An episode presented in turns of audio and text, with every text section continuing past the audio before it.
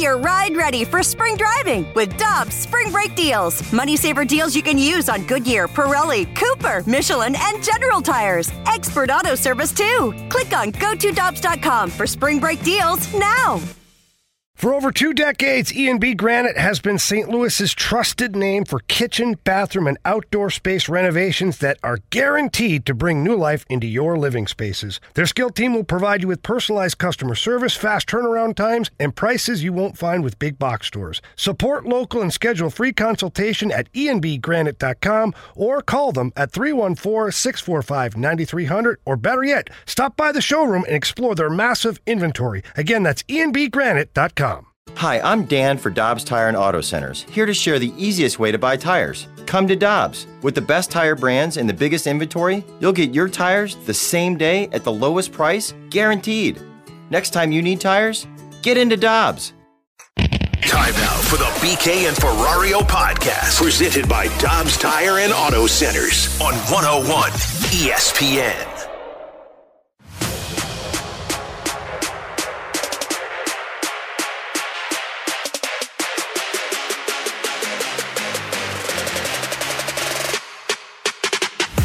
It's either it's one of two things. It's, this is a black or white. It's either underperforming or it's a poor roster, and that's on me again. So I'm hoping it's underperforming, uh, and if it is, then we can work together and get out of it.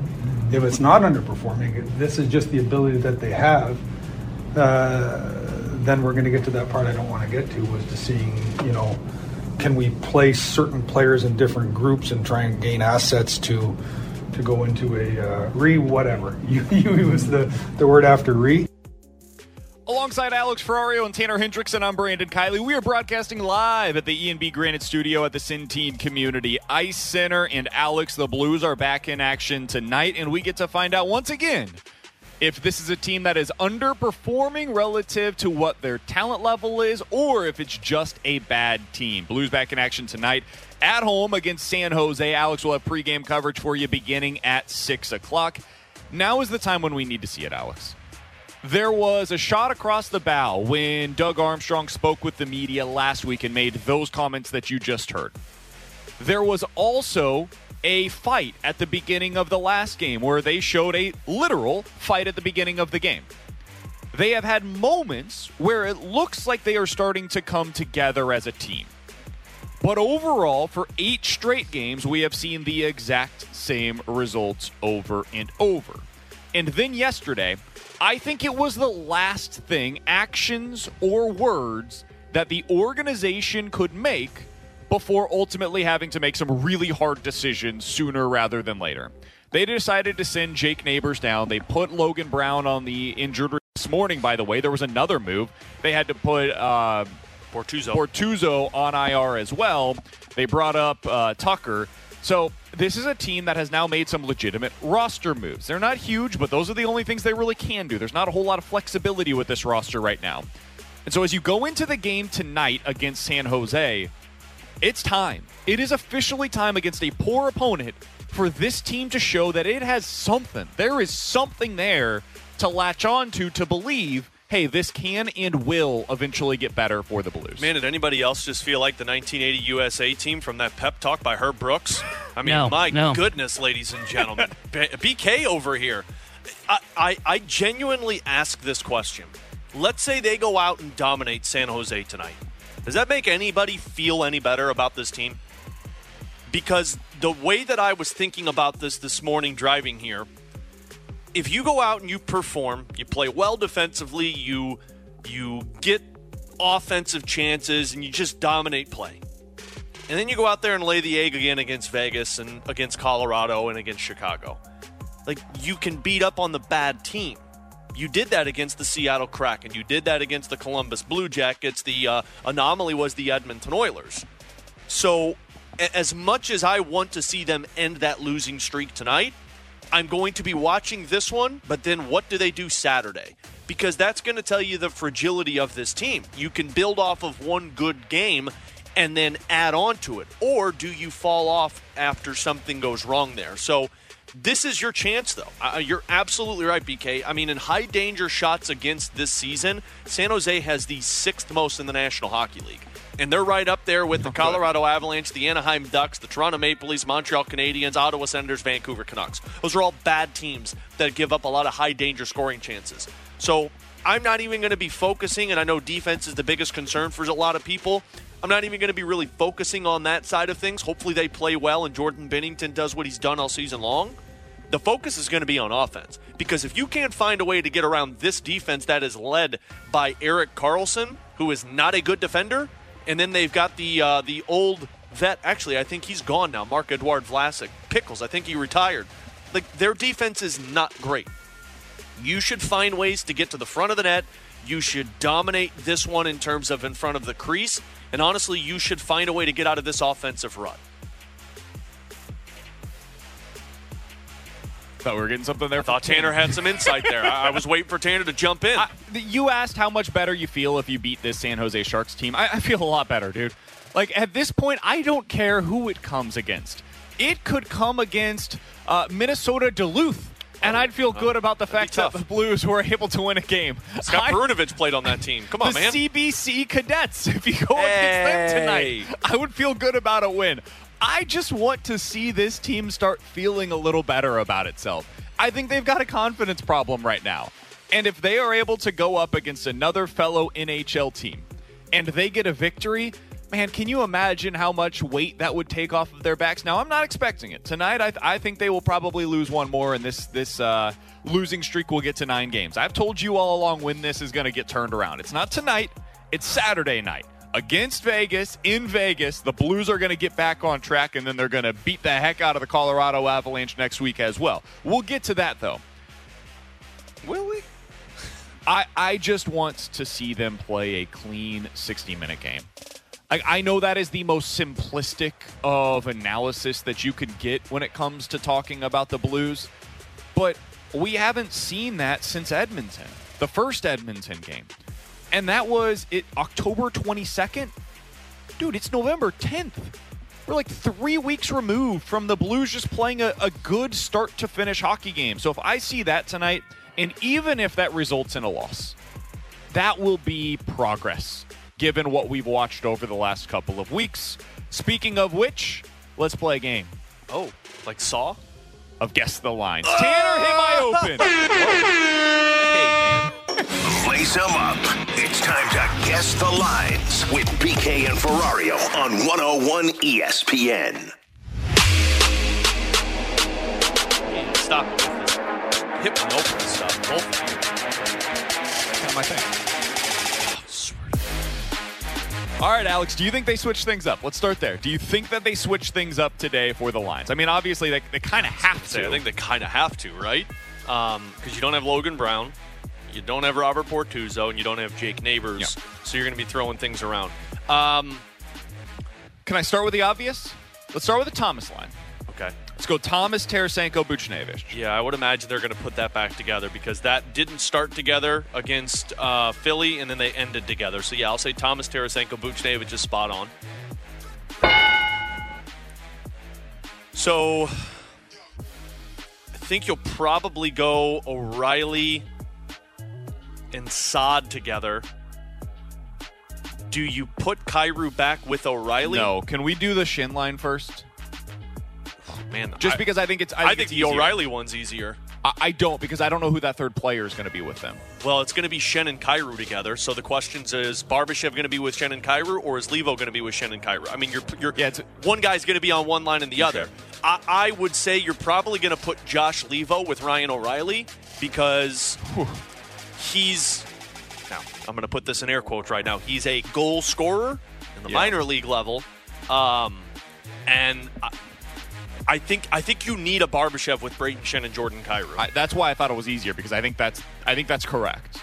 Well, what are you thinking? They're going to put Alexandrov up with Ryan O'Reilly? No, no, no. What I'm saying is like I Oh, think okay. it's easy to say Schenn, Kyrou, Barbie, Yeah. and, and I. I would I- imagine I it's would- got to be Leivo, but yeah, that's what I would may- say. I thought maybe they would put Toropchenko up there. Yeah, maybe. Let, us start with Yeah, the Schenn line. okay. Schenn, Kyrou, Barbie. I think is is the combination. oh, the, right. the Sharby Roo line. Let's go. Oh, Show me Sharby Roo. Boy, that line's going to go off tonight. Put all of your money on Charbiru scoring points this season. I don't even know what line you're referencing by saying that. So Josh Leivo, Ryan O'Reilly, and Brandon Saad. That's Oh, what I would God. imagine is going to be I miss David Perron. the Saad Leivo line. The Saad Leivo line. The Saad Leivo. Show me Saad Leivo. Thank you. All right, now the fourth line. If you're bringing up Alexandrov, he's going to play on this. You're Yeah. going to be playing Acciari in the middle. You going Toropchenko, you going Walker, you going Pitlick. Why would you take Toropchenko out? I- I'm just asking.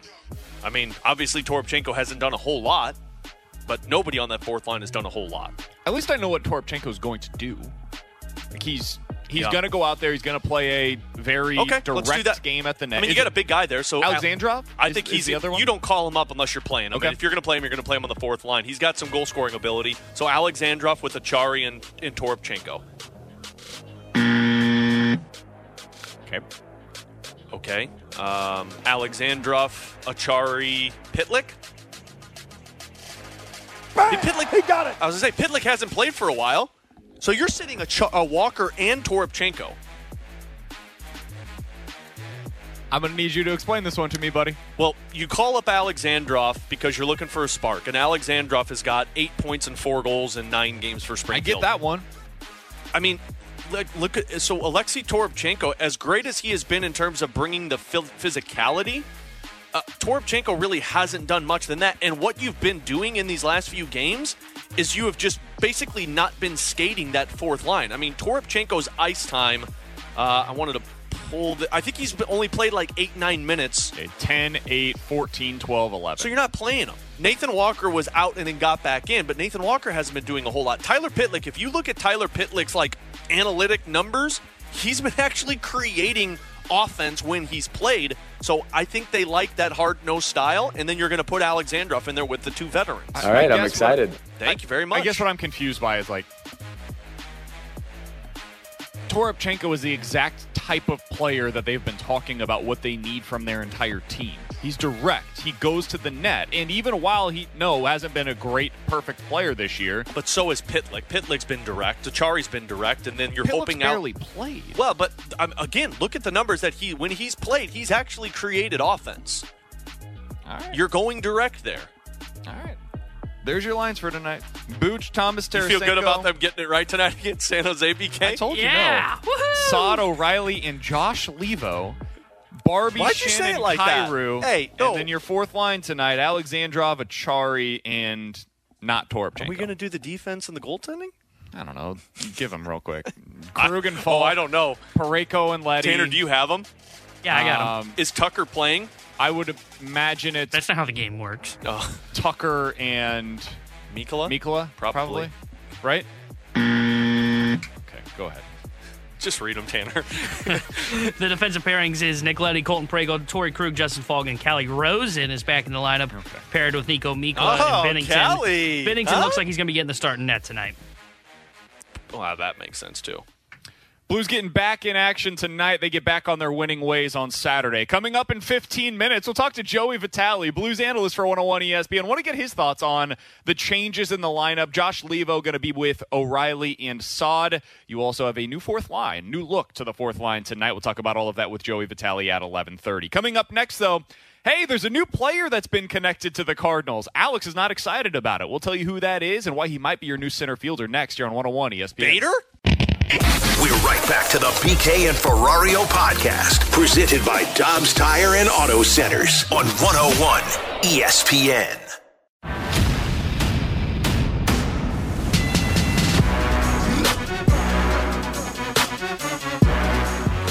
Alongside Alex Ferrario and Tanner Hendrickson, I'm Brandon Kiley. It's BK and Ferrario here on 101 ESPN. There is a move around Major League Baseball today that I think is important for the Cardinals. Jose and it Fermin? Could be significant. that was yesterday, Jose, sir. Jose. Yeah, but it's just resonating throughout Major League Baseball. Could be True. significant for their offseason plans. We'll talk to Joey Vitale coming up here in about five minutes or so about the Blues. But Alex, Bob Nightingale is reporting that the Rays have officially declined the option on Kevin Kiermaier. It was a $13 million offer, he, or excuse me, option. He adds that Kevin Kiermaier is, quote, an attractive option for the Cardinals, who have expressed past interest in the Ray, Rays center fielder. Alex Kevin Kiermaier is the guy that I used to compare to Harrison Bader. And the reason why is because I, am serious. The reason why is because neither of them is a particularly good hitter. Now, Bader has significantly higher upside as a hitter, but they both have injury concerns. They play probably the best center field, in my opinion, in Major League Baseball. Uh, I, I think you could make an argument there have been a lot of injuries recently for Kevin Kiermaier. It sapped some of his power offensively, even from where it was, which was not particularly high. Now he's roughly a 10% below league average hitter. He, he's not very good at the plate, but he's excellent defensively in center field. And if this team wants to have that back in their lineup, I, I could understand it. If he ends up getting like a one year, $5 million deal, I could totally see why the Cardinals would have interest in a guy like Kevin Kiermaier. Is that somebody that Alex you no. would have interest in going into the no, season? No, no, no, no, no, no. Like you have these already.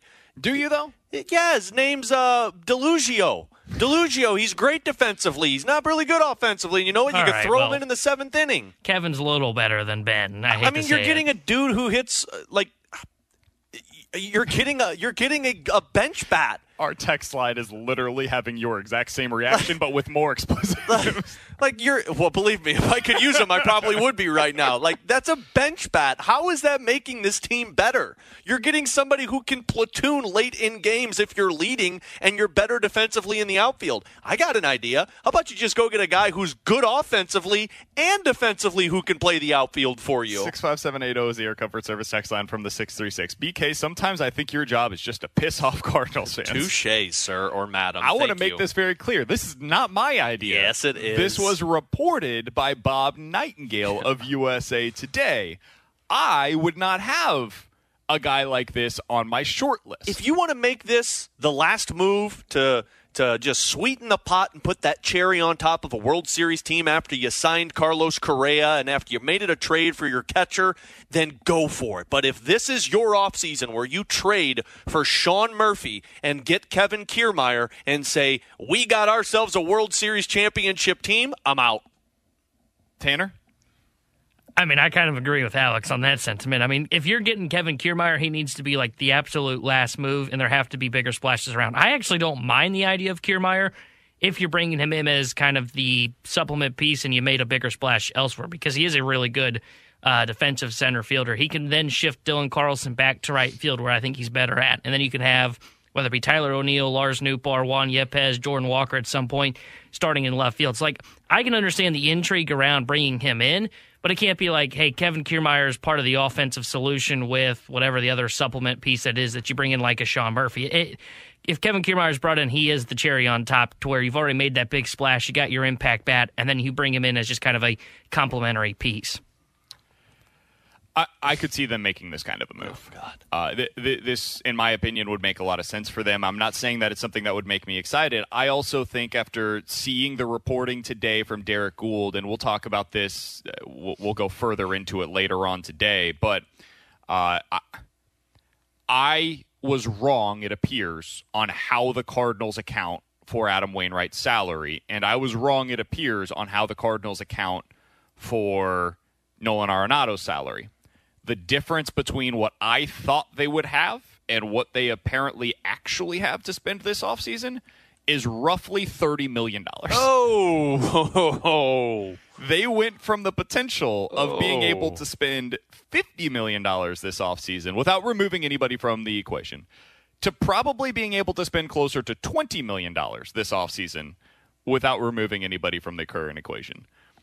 Now, they've got guys that they could non tender, they've got guys that they could trade from the current roster, but that's a big difference in what they have available to them this offseason, Alex. And if if it's just twenty million dollars and you need to improve, or they believe they want to improve their outfield defense, somebody like Kevin Kiermaier, who could be had on a very cheap, maybe incentive laden deal, would make a lot of sense for them. I'm not telling you you should be excited about it. I'm telling you we might have to eat our vegetables this offseason more than what I was expecting though. And and I think if you're if you're mad at the Cardinals for spending 17 million dollars on Adam Wainwright for next year, I think that's fair. here's my problem. I, and I understand your sentiment on the payroll, and maybe that is how they're going to do it. This is the loophole that everyone saw coming but didn't see coming when he And said I, payroll's going up. didn't. But then then defend your other two answers where you said that we need to augment the offense and protect Goldschmidt and Arenado. Who's doing that this season? Is that Dylan Carlson? Because I'm not ready to go there. Is that Nolan Gorman? Obviously not. Is that Jordan Walker? Well, that seems like a lot of pressure to put on a kid that might be ready to go at the start of the season. So you can sit there and say, well, we said payroll was going up and payroll was going up. Yeah, but you also said you're going to augment the offense and protect Goldschmidt and Arenado. What were those conversations like at dinner with Nolan Arenado when you told him this is going to be a World Series contending team when we're building towards that? Because Kevin Kiermaier ain't it. Maybe he was sold on Kiermaier. It's Oh, God. possible. Oh, I can't with you too. So, speaking of moving money off of the current roster, we got to do this quick because we've got Joey Vitale on the other side. I've read two different pieces this morning from national reporters that I believe are as trustworthy as they come. One from Jeff Passan on ESPN.com, who listed the potential trade candidates this offseason. He had Tyler O'Neill in his piece. Another from Mark Feinsand of MLB.com, who wrote about the players that he believes could be available. Tyler O'Neill was also on his piece. Do you guys think that now is the time to sell on Tyler O'Neill? Uh, yes, because I don't know if I want to come back to another year like last year, but I also like what are you doing in your outfield? Because if you're oh wait, it's Kevin We Kiermaier. just talked about this. Kevin Kiermaier's coming here. Of course, Kevin let's do it. Jordan Walker, Dylan Carlson, Nolan Gorman, Brendan Donovan. Oh my God. What And an Lars Nootbaar. outfield. Lars Nootbaar too. There's your outfield. Uh, yeah, I, I mean, I, I, I, I think if if that's my outfield, I'd probably rather just stick with Tyler O'Neill and hope to God that I get another MVP performance out of him because that outfield scares the hell out of me also. See, I, I'm not afraid to sell low on him just because I'm not sure that you're going to see another MVP caliber year from him. So, though you are selling somewhat low compared to coming off the MVP caliber year he had, you're also still selling somewhat higher than I think his value will be after next season if he's here. Because if he puts back together another season where he's dealing with injuries, doesn't perform well, then you're in trouble, and then you really can't move on from him. So, I, I think this is probably the right time for them to sell.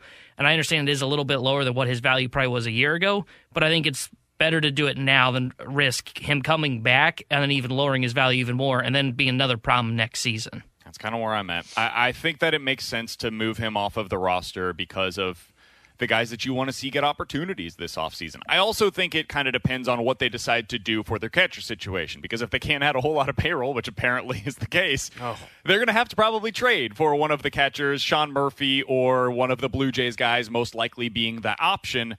And if you're going to do that, it might require one of those outfielders that I listed. So you're removing one of them, plus potentially removing Tyler O'Neill. Do you have enough to cover for you out there? Well, yeah, apparently because, you know, uh, the former Rays center fielder Kevin Kiermaier is going to be here. Coming up in 15 minutes, we'll get into questions and answers. 65780 is the Air Comfort Service text line. Joey Vitale joins us next.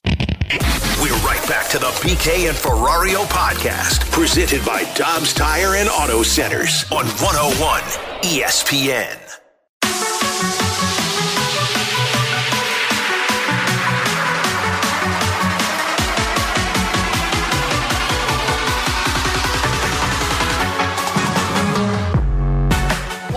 Alex Ferrario and Tanner Hendrickson, I'm Brandon Kiley. We're broadcasting live at the E&B Granite Studio out at the Centene Community Ice Center. And right now we're going out to the Brown and Crippen Celebrity Line to talk to Joey Vitale, Blues analyst for 101 ESPN. You'll hear him on the call and on pregame and postgame with Alex Ferrario tonight as the Blues are back in action against the Sharks. Joey, we appreciate the time as always, man. How you doing today? Joey, Joey, Joey. What's up, boys? Hey, you're just leaving the leaving the ice facility as we speak. Uh, doing well, guys. How are you today? We're doing really well. Let, let's start with this. The Blues jumbled up the lines a bit today. What'd you make of the new combinations? Well, I tell you what. I mean, I I like I like spurts of them. You know, I think that Craig Berube is just trying to continue to dig and dig deeper into finding the combinations that that are hopefully going to work. I mean, hopefully you find some magic at some point. You know, to start out with the top line of, of Robert Thomas, that's the one that really looks the only one that looks the same with Tarasenko and Buchnevich. You know, to me, the Acciari and um, Alexandrov and Pitlick line. That one looks a little different simply because we don't see Toropchenko in the lineup, which was a bit of a surprise to me. But like Craig Berube just talked to the media about, you know, he thinks that Toropchenko just needs a little bit of a reset. He missed all of preseason, if you remember, dealing with the shoulder injury. It's been a hard grind for him. He just wants him to sit above, watch the game. He wants him to be harder on the forecheck and, and to grind a little bit better than he's doing right now. He thinks he's thinking too much. So this could be a really good reset for Toropchenko. And then, of course, uh, the one line with Josh Leivo, uh, O'Reilly, and Brandon Saad, just veteran guys that know how to play the game, right? This is why you bring up Josh Leivo. He's a calming presence. He's been in the game a long time. You're hoping that, you know, his personality, his style can complement Ryan O'Reilly and Brandon Saad to kind of get those guys up and running as well. Joe, what, what should the expectations be for a kid like Nikita Alexandrov? Because if people don't remember, he made it all the way to that final game in preseason. And I remember you and I talking about him post game, saying he wasn't going to make the team out of camp, but he would be one of the first guys called up. And with four goals and eight points already through nine games for Springfield. Yeah, I tell you what, this is a really interesting kid. Uh, I really enjoyed enjoyed him in preseason. You know, I skated him there in August at Centene. He's one of the younger kids that came in early you know, the thing that really stood out to me about him in his game is his ability to compete really, really well down low. I mean, he's got great hands, but he's competitive. He's got a good snarl to his game, which is what Craig Berube talked about. That's what he loves. Craig Berube also talked about the fact that he has really good details to his game. You know, one of the final preseason games of the year was when he he got inserted into the lineup, Alex, and and I think it was kind of a surprise to some people because you heard so much about you know, the Jake Neighbours or the Logan Browns or whether it be the Pitlicks or Leivos in preseason, we kind of forgot about Alexandrov in the sense that maybe he wasn't on the score sheet as much as the other guys. But it, it's that it's that game beneath the game that Craig Ruby likes so much. So even though he wasn't necessarily in the spotlight, he was doing details of the game uh, that translated very well to the NHL style of hockey, whether that be making a wall play or finding the open lane. When coming out of D zone, he's got a stick on the ice. He wants to be the way out. Things like that that really grab Craig Berube's attention. And of course, one of the first call ups, we just talked to the young man here. Uh, very excited. Although a Russian last name, he was born in Germany because his dad was playing professional hockey in Germany. So uh, a native of uh, German, but he's got a Russian passport. His parents, unfortunately, won't be able to make the game. It was too quick of a notice, but they will be watching from Germany here tonight, or hopefully listening to 101 ESPN. But it'll be about a 5 a.m. It'll be about a 5 a.m. start for them as they're eight hours behind or ahead of us. Excuse me. Joey Vitale is our guest here on 101 ESPN. Joey, one of the things that's gone awry for the Blues so far this season is their special teams. What have you seen that has changed from where they were, which was, I mean, elite on both units a year ago, to where they are right now? You know, BK, I think the biggest thing with the special teams, when you look at how how things have evolved, I think that you know Alex and I talked about it briefly in the pre pre game last game, but I think the biggest thing that they're missing at the moment is a one time threat in the power play, and I think they're still trying to sort through that. We had Pavel Buchnevich; he, he just he threw a howitzer away um, at the last game where he's got that one time ability. Justin Faulk has a right handed shot; he's got that one time ability as well. So I think that you look at you look at some of the things that are, are happening with this team. I think they get a little bit too predictable on the power play, and I think every good power play needs a one time threat. And I talked about in the Boston Bruins game, and there's no better play. And if you if you have replay, you can go back into the the archives and look. Watch Patrice Bergeron's game winning goal in that third period. You know he's in the middle, and it's just a one touch play from Marchand. It's a great play. Don't get me wrong. Bergeron's right in the middle, but it's Noel Acciari, the Blues' weak side forward on that play that gets over to him a little bit late. And you look at why. Well, because he's got to respect the shot of David Pastrnak on that far side. David, of course, is a one-time uh, right-handed shot. He's on that left circle, very similar to what David Perron was last year. Alex Ovechkin, right-handed shots on that left dot are dangerous. Uh, Boston has it. Washington has it. The St. Louis Blues had it last year with David Perron. And right now, we just do not have that one-time threat. When you have that, everything stems from there. All your success stems from there because the PK unit, your opposing PK unit, uh, tonight it's going to be the San Jose Sharks. You have to respect the one timer. And right now, I just don't know if we have that threat from a consistent basis.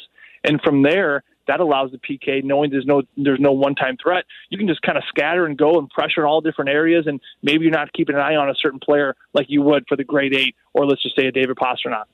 Joe, do you think there's been any consideration of, of using Parayko as that one time shot? on the power play? Well, I, there, there has been. I think there has been in the past. Uh, but the problem is, I think Colton sometimes it could be a little bit sporadic. Uh, players have joked at times that he's hit his own players in in front of the net. Um, so I mean, listen, it's not a mindless it's not a mindless position where you're just shooting pucks at the net. Uh, there there is the ability to look plays off like Torey Krug does. Uh, but to have that combination, I do think that that's a possibility. I think that Craig Berube is going to kind of continue to dig in the well and find it. But to me, Justin Faulk right now seems to be that right-handed shot option that he's looking for. Joe, what about the penalty kill? Because uh, they, they, they have been struggling in that area. And I talked with Jamal Mayers on pregame. What was it the other night? And he said, as much as people are going to focus on power play, said the penalty kill is is more concerning because when you're giving up those goals, it sucks the energy out of the bench.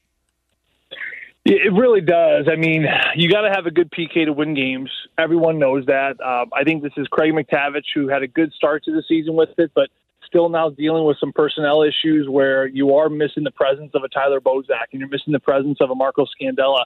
You know, things are getting too spread out. I think as the PK struggles, I remember being in those situations, you you feel as if you know you're waiting for things to go wrong because you know at some point they will based off of how things have happened and when you do that when you have that approach what happens you get very very passive right? You get very, very passive. And that's the worst spot you can be when you're killing a penalty to be passive. So again, you're fragile. You know you've been banged up over the last six, seven, eight games, and you're kind of in this waiting mode, like you're waiting for something bad to happen. And as soon as it does, you're like, here we go again. So uh, with that mindset, you you kind of sit back a little bit, and that's the worst kind of penalty kill you can have. You got to have guys uh, that aren't overly aggressive but certainly aren't overly passive. And it's got to be that balance. You got to know when to go and when to come back. I mean, there, there's times where I think there was a bobble puck over the last two games in Philly and Boston where I'm thinking up in the booth, that's that's a go. Like when you see someone's numbers when the, their back is turned to you or it's a bobbling puck in the corner, that's when killers got to jump. You got to jump routes. You got to put pressure on hard because they don't have full possession and they're not looking at the play. And there were times maybe the Blues didn't go, and now whether it was the end of a shift or whatever, but the point is they still weren't going. And I think that's because they're just hesitating a little bit because they're feeling like they don't want to run out of position. And that's where that confidence, that swagger is where they, they just know when to go. They're going to go. They're going to be committed to going. And then from there, everyone can read off that player that's playing aggressive. So, um, again, it comes through just not having a lot of success. And I think that just kind of fragile mindset has led to some hesitancy, which in turn has led to more goals against. He's Joey Vitale. You'll hear him on the call tonight for Blues versus Sharks down at the Enterprise Center. Joey, we appreciate the time as always, man. Enjoy the game tonight. Here's to hoping that the Blues get off the schneid. Hey, thanks, boys. I appreciate your time. We'll talk to you next week. Absolutely. It's Joey Vitale here on 101 ESPN. Alex, I the, the special teams need to be better. It, it really as much as we've talked about the defense this season, and listen, it's been an issue, and that that's the forwards, that's the defensemen, it's everything. Other than really, the goalies have been fine for the most part so far this year. The Blues ish, the biggest issue for them is that power play that you got that we were speaking of with Joey, and their inability to score right now at five on five. I was reading earlier today over on the Athletic, and our buddy Dom wrote, of course, about the St. Louis Yeah, Blues. I don't know how Dom works because he's so pessimistic when I'm optimistic, but when I'm pessimistic, he's optimistic. That's welcome to the life of a numbers guy. Good lord. Um, it, typically, the the truth is somewhere in the middle. He basically said he basically said that hey, the Blues are getting unlucky right now, and when you look at their shooting percentage, what they did a year ago was unsustainable. But what they're doing right now is unsustainable in the other direction. Like they are. They are missing the net so often, or they're just like hitting a crossbar, or they're hi- hitting the post. Like whatever it is, they're getting super unlucky right now with their shots, and that will eventually correct itself it just has to correct itself sooner rather than later. Like it's getting late early now here in St. Louis. Yeah, and I mean, look at the scenarios that you're pointing out. I mean, go back to that Montreal Canadiens game. I mean, you missed two wide open nets with a rush up the ice. The game against the Flyers, Robert Thomas visibly frustrated when he pulls the puck to go top shelf on the goalie and misses top shelf. So, like, you could tell they're getting visibly frustrated with that. Uh, Bobby Plager used to say it all the time the hockey gods will reward you when you work. And those unlucky bounces, those bounces go your way when you're working in front of the net. Look at Philadelphia. Their first goal of that game the other night came from them just putting bodies in front and the puck bouncing towards Thomas Grice. So Craig Berube's been saying it. It's it's every hockey player knows like when you're struggling offensively, you go to the front of the net. Unless you're Brett Hull where you go away from the net and you just start taking shots, but it's that, but the other thing is you're missing the net a lot too still. Yeah. So that's the other area here. Doug even talked about in his press conference a couple of weeks ago. Like he watches practice.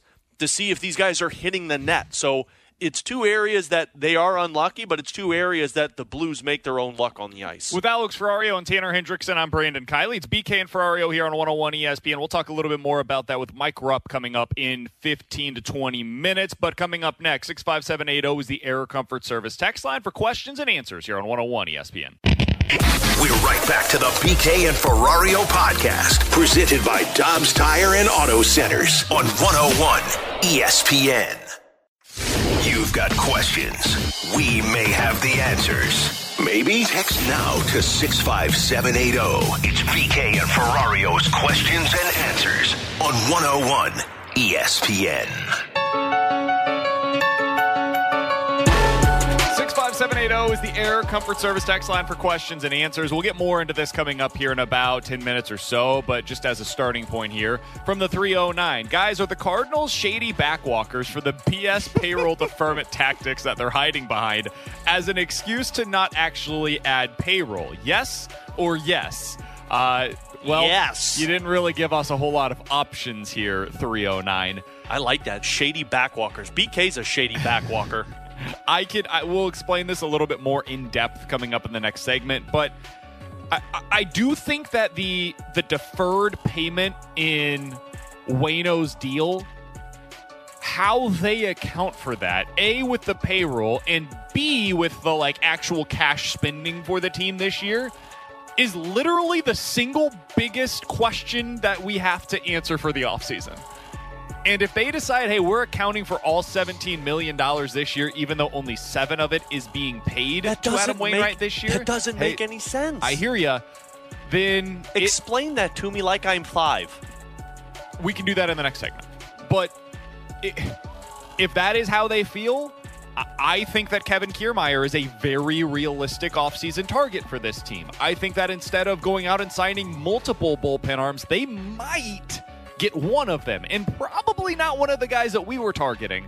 Instead of talking about Contreras or Swanson or Bogaerts or Nimmo, we should probably be focusing our attention on one of the trade targets at catcher, and then, like, maybe if the market comes back to them, a Joc Pederson.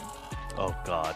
The offseason is suddenly changing in terms of its tune and tenor, and I am frustrated by that, and I will allow any of you guys to make your own conclusions on how you feel about it, but it all comes back to how the team accounts for the Adam Wainwright and Nolan Arenado money. Well, then to answer it the- all comes back to that. Well, then to answer the question, yeah, you're shady backwalkers because you didn't answer the other two things that you said: protecting Goldie and Arenado and augmenting the offense. From the 618, hey guys, who is the catcher that you would most want the Cardinals to acquire? Um, I, mean, from everything you're telling me, and you're the MLB insider, not me, BK. Uh, Sean Murphy and Willson Contreras are the same player. I actually Well, think offensively. I actually think I'm starting to like more and more this Alejandro Kirk from Toronto. Um, and I know Tanner, you mentioned that you were a little concerned that he's not able to play the the the distance that you want from a catcher. But I think if you get 80 to 100 games out of your catcher and he's going to provide really good offense, I'd be all for that. So Alejandro Kirk, I think, is the one that I really like. Yeah, Kirk would be my number one uh, option. I, I don't think that he's going to. Danny Jansen's great too. Those goggles. Yeah, and he's a excellent hitter. He's probably going to win the Silver Slugger this year. Um, I, I think that Alejandro Kirk would be number one for me. I totally understand why everybody is interested in Sean Murphy. He's a very good player that can help you both offensively and defensively. I like Danny Jansen as well. All of the guys that we've been talking about that are trade targets for the Cardinals on the uh, market, I think they all make a lot of sense. So any of those, if they ended up trading for them, I'd be totally in on that. As for the free agency market, I am interested in Willson Contreras, and I am interested in the like bargain bin shopping. Martin Maldonado, Tucker Barnhart, those guys that are glove first almost exclusively. I'm really not interested in those guys anymore now that I know they're not spending any money anywhere else. I I don't know that given what he's going to cost this offseason, I'm all that interested in a Vazquez, for example. He's fine offensively, but not good by any stretch of the imagination. He's probably going to require a multi year contract, and I don't think that I would be interested in committing to him long term as my catcher. So I, I think I would either go super bargain bin at catcher or getting one of the guys that I think can be a long term answer for me at the position. 65780 is the Air Comfort Service text line for questions and answers. Uh, let's get this one from the 314. Hey guys, on a scale of 1 to 10, what is your level of confidence that the Blues will break out of this slump? Four four, somewhere four and five because I think the offense breaks out of this. I was looking at this; they've they've had around the same high danger scoring chances as around half of the league. So it's not like they're not getting those. We talked about that a little bit ago.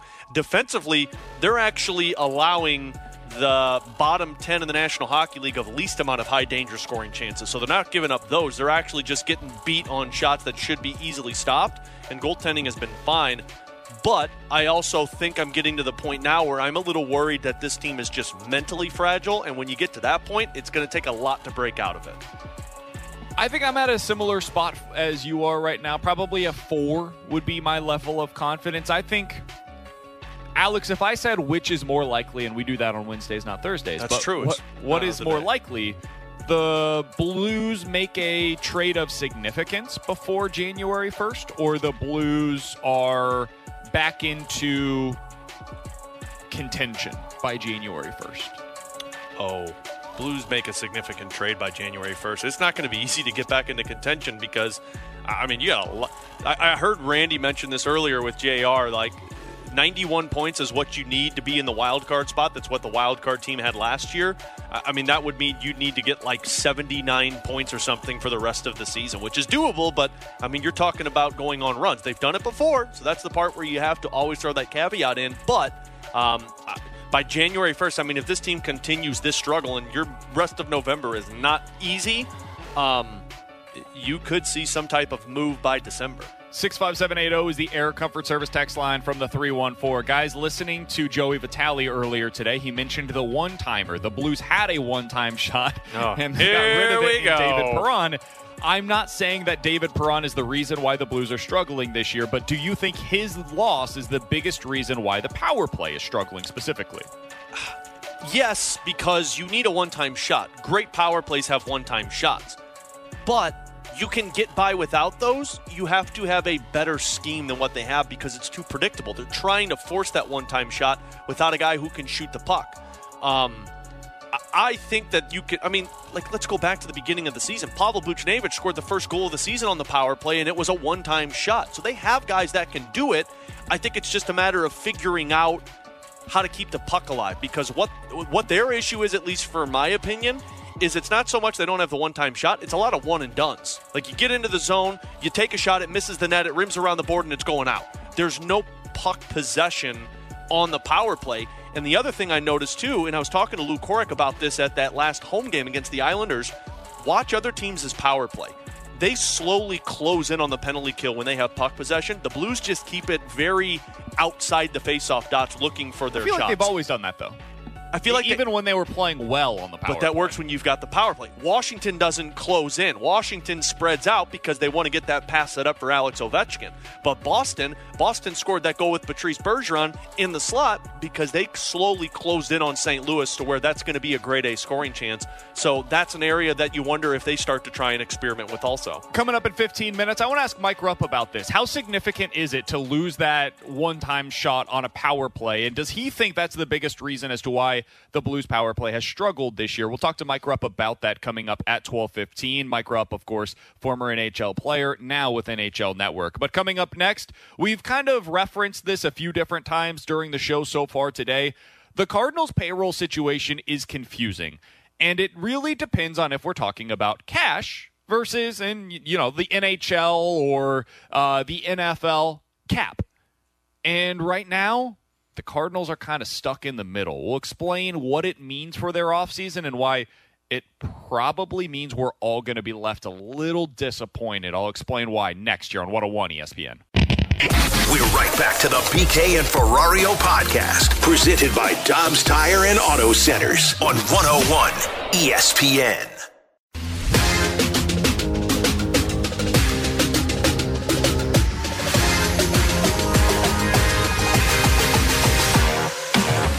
The good news is we anticipate our payroll going up next year. I mean, I, I know it will. Um, you know, obviously we had a lot of success at the gate this year, so thank our fans for that. Um, so, you know, you get past the pandemic and, and, where we are today, we're definitely one of the few clubs that, that from a attendance standpoint, got close to, to uh, pre-pandemic numbers. And so, yeah, I definitely know that our payroll will, will go up.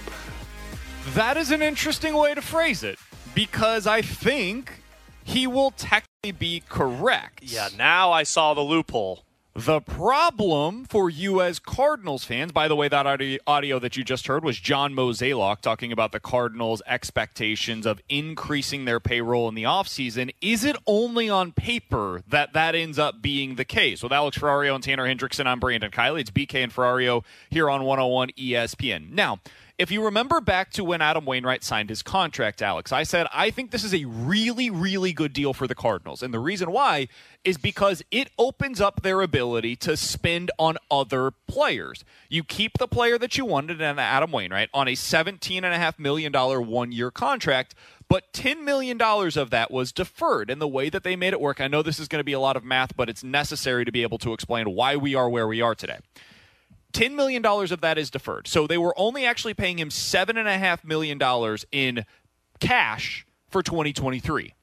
The next $10 million will be given to Adam Wainwright from 2024 to 2033, $1 million per year. The Bobby Bonilla deal, that's basically what they were doing with Adam Wainwright oh, over a 10 year stretch, $1 million per season. Now, what I did not know at the time, but do know as of today, thank, thanks to Derrick Goold, the Cardinals consider that as part of their 2023 payroll.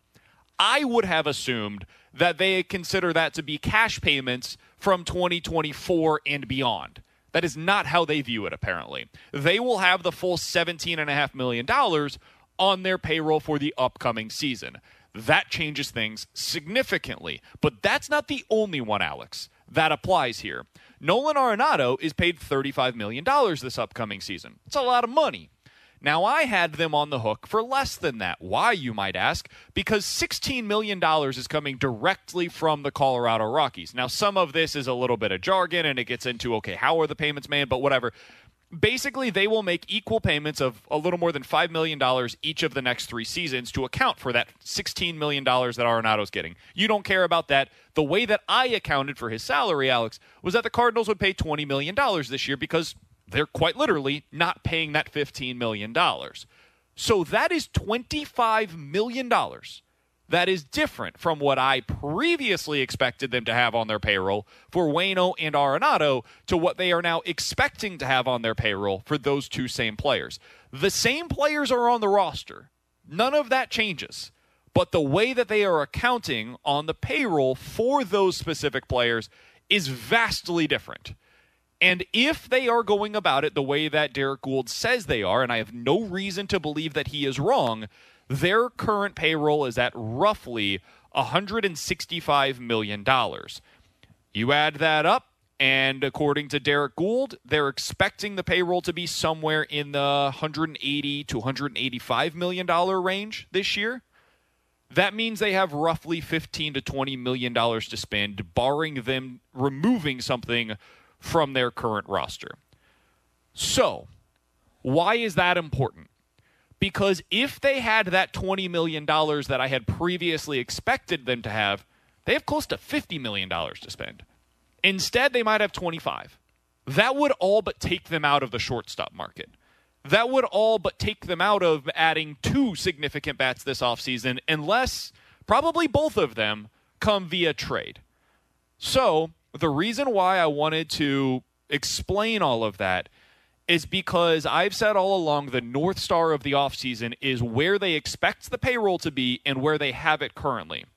Now, a follow up question I would have is all right, that's fine that you say that the payroll's going up, but if the payroll in terms of the cash that you're spending is actually the same as it was last year, have you actually increased payroll or is that simply an accounting method that, from a PR perspective, you can now go say to your fan base, thanks for investing in your team. We reinvested in the club, even though you didn't actually invest any cash spending in 2023. If you were doing that, the payroll should go up to roughly $200 million next year to account for that $20 million gap that is in the Wayno and Arenado deals. So I think that's a fair question to ask. We can talk about that at a later date.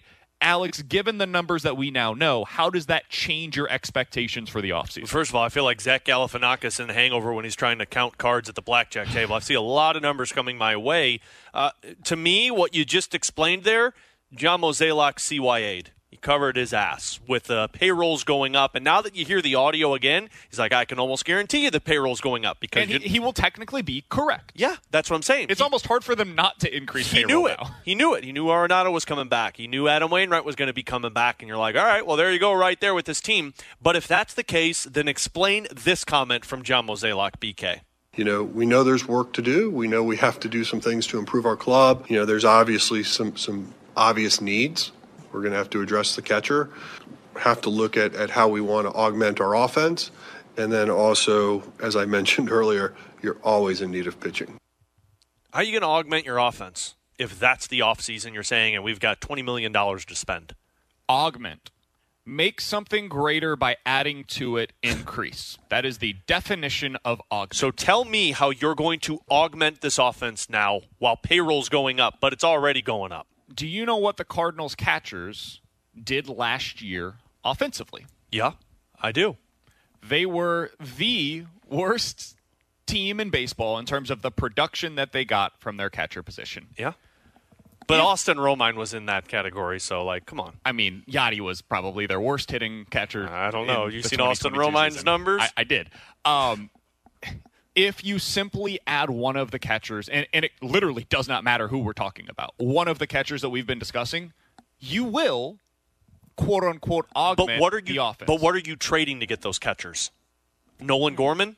Lars Nootbaar. But but what I'm saying is you're taking away from the offense that you have right now to add a piece. So what you're taking away, if it's Nolan Gorman or Lars Nootbaar or one of these pieces, but they're probably also saying to themselves, "Yeah, but we expect Jordan Walker to be the equivalent of whoever the player is that you're saying they potentially." And you know remove. what? If you risk it for the biscuit, there maybe it pays off. But we've seen rookies that have been highly touted for this team that come up and don't pan out to be the guy that they were expected to be. So to me, what I just heard with the numbers and him saying that, and if this is the route they go, you're doing exactly what you did last season by saying we're going to rely on Dylan Carlson, we're going to rely on Tyler O'Neill, Paul DeJong, and Nolan Gorman and Jordan Walker to all be those bats to fix our offense. And you know what happens when all of those bats are relied upon in the postseason? You get bounced in the wild card two straight years. So. I, I mean, frankly, I'd be frustrated right now if this is the route they're going to go. I just feel like I had one pulled over on me by John Mozeliak.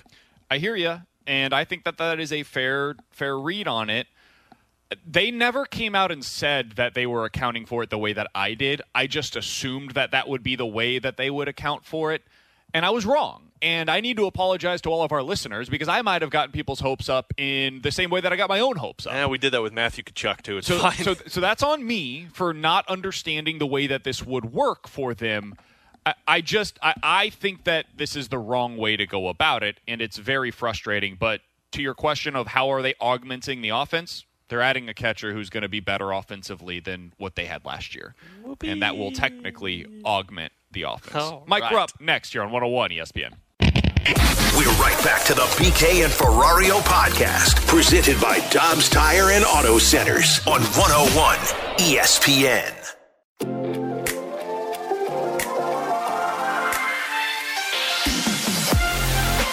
Alex Ferrario and Tanner Hendrickson, I'm Brandon Kiley. We are happy to go out to the Brown and Crouppen Celebrity Line to be joined by Mike Rupp, former NHLer. You can watch the Stanley Cup champion and NHL Network analyst Mike Rupp on NHL tonight at 5 o'clock today and throughout the NHL season. Mike, we always appreciate the time. We wish it was under better circumstances here for the St. Louis Blues. How you doing today?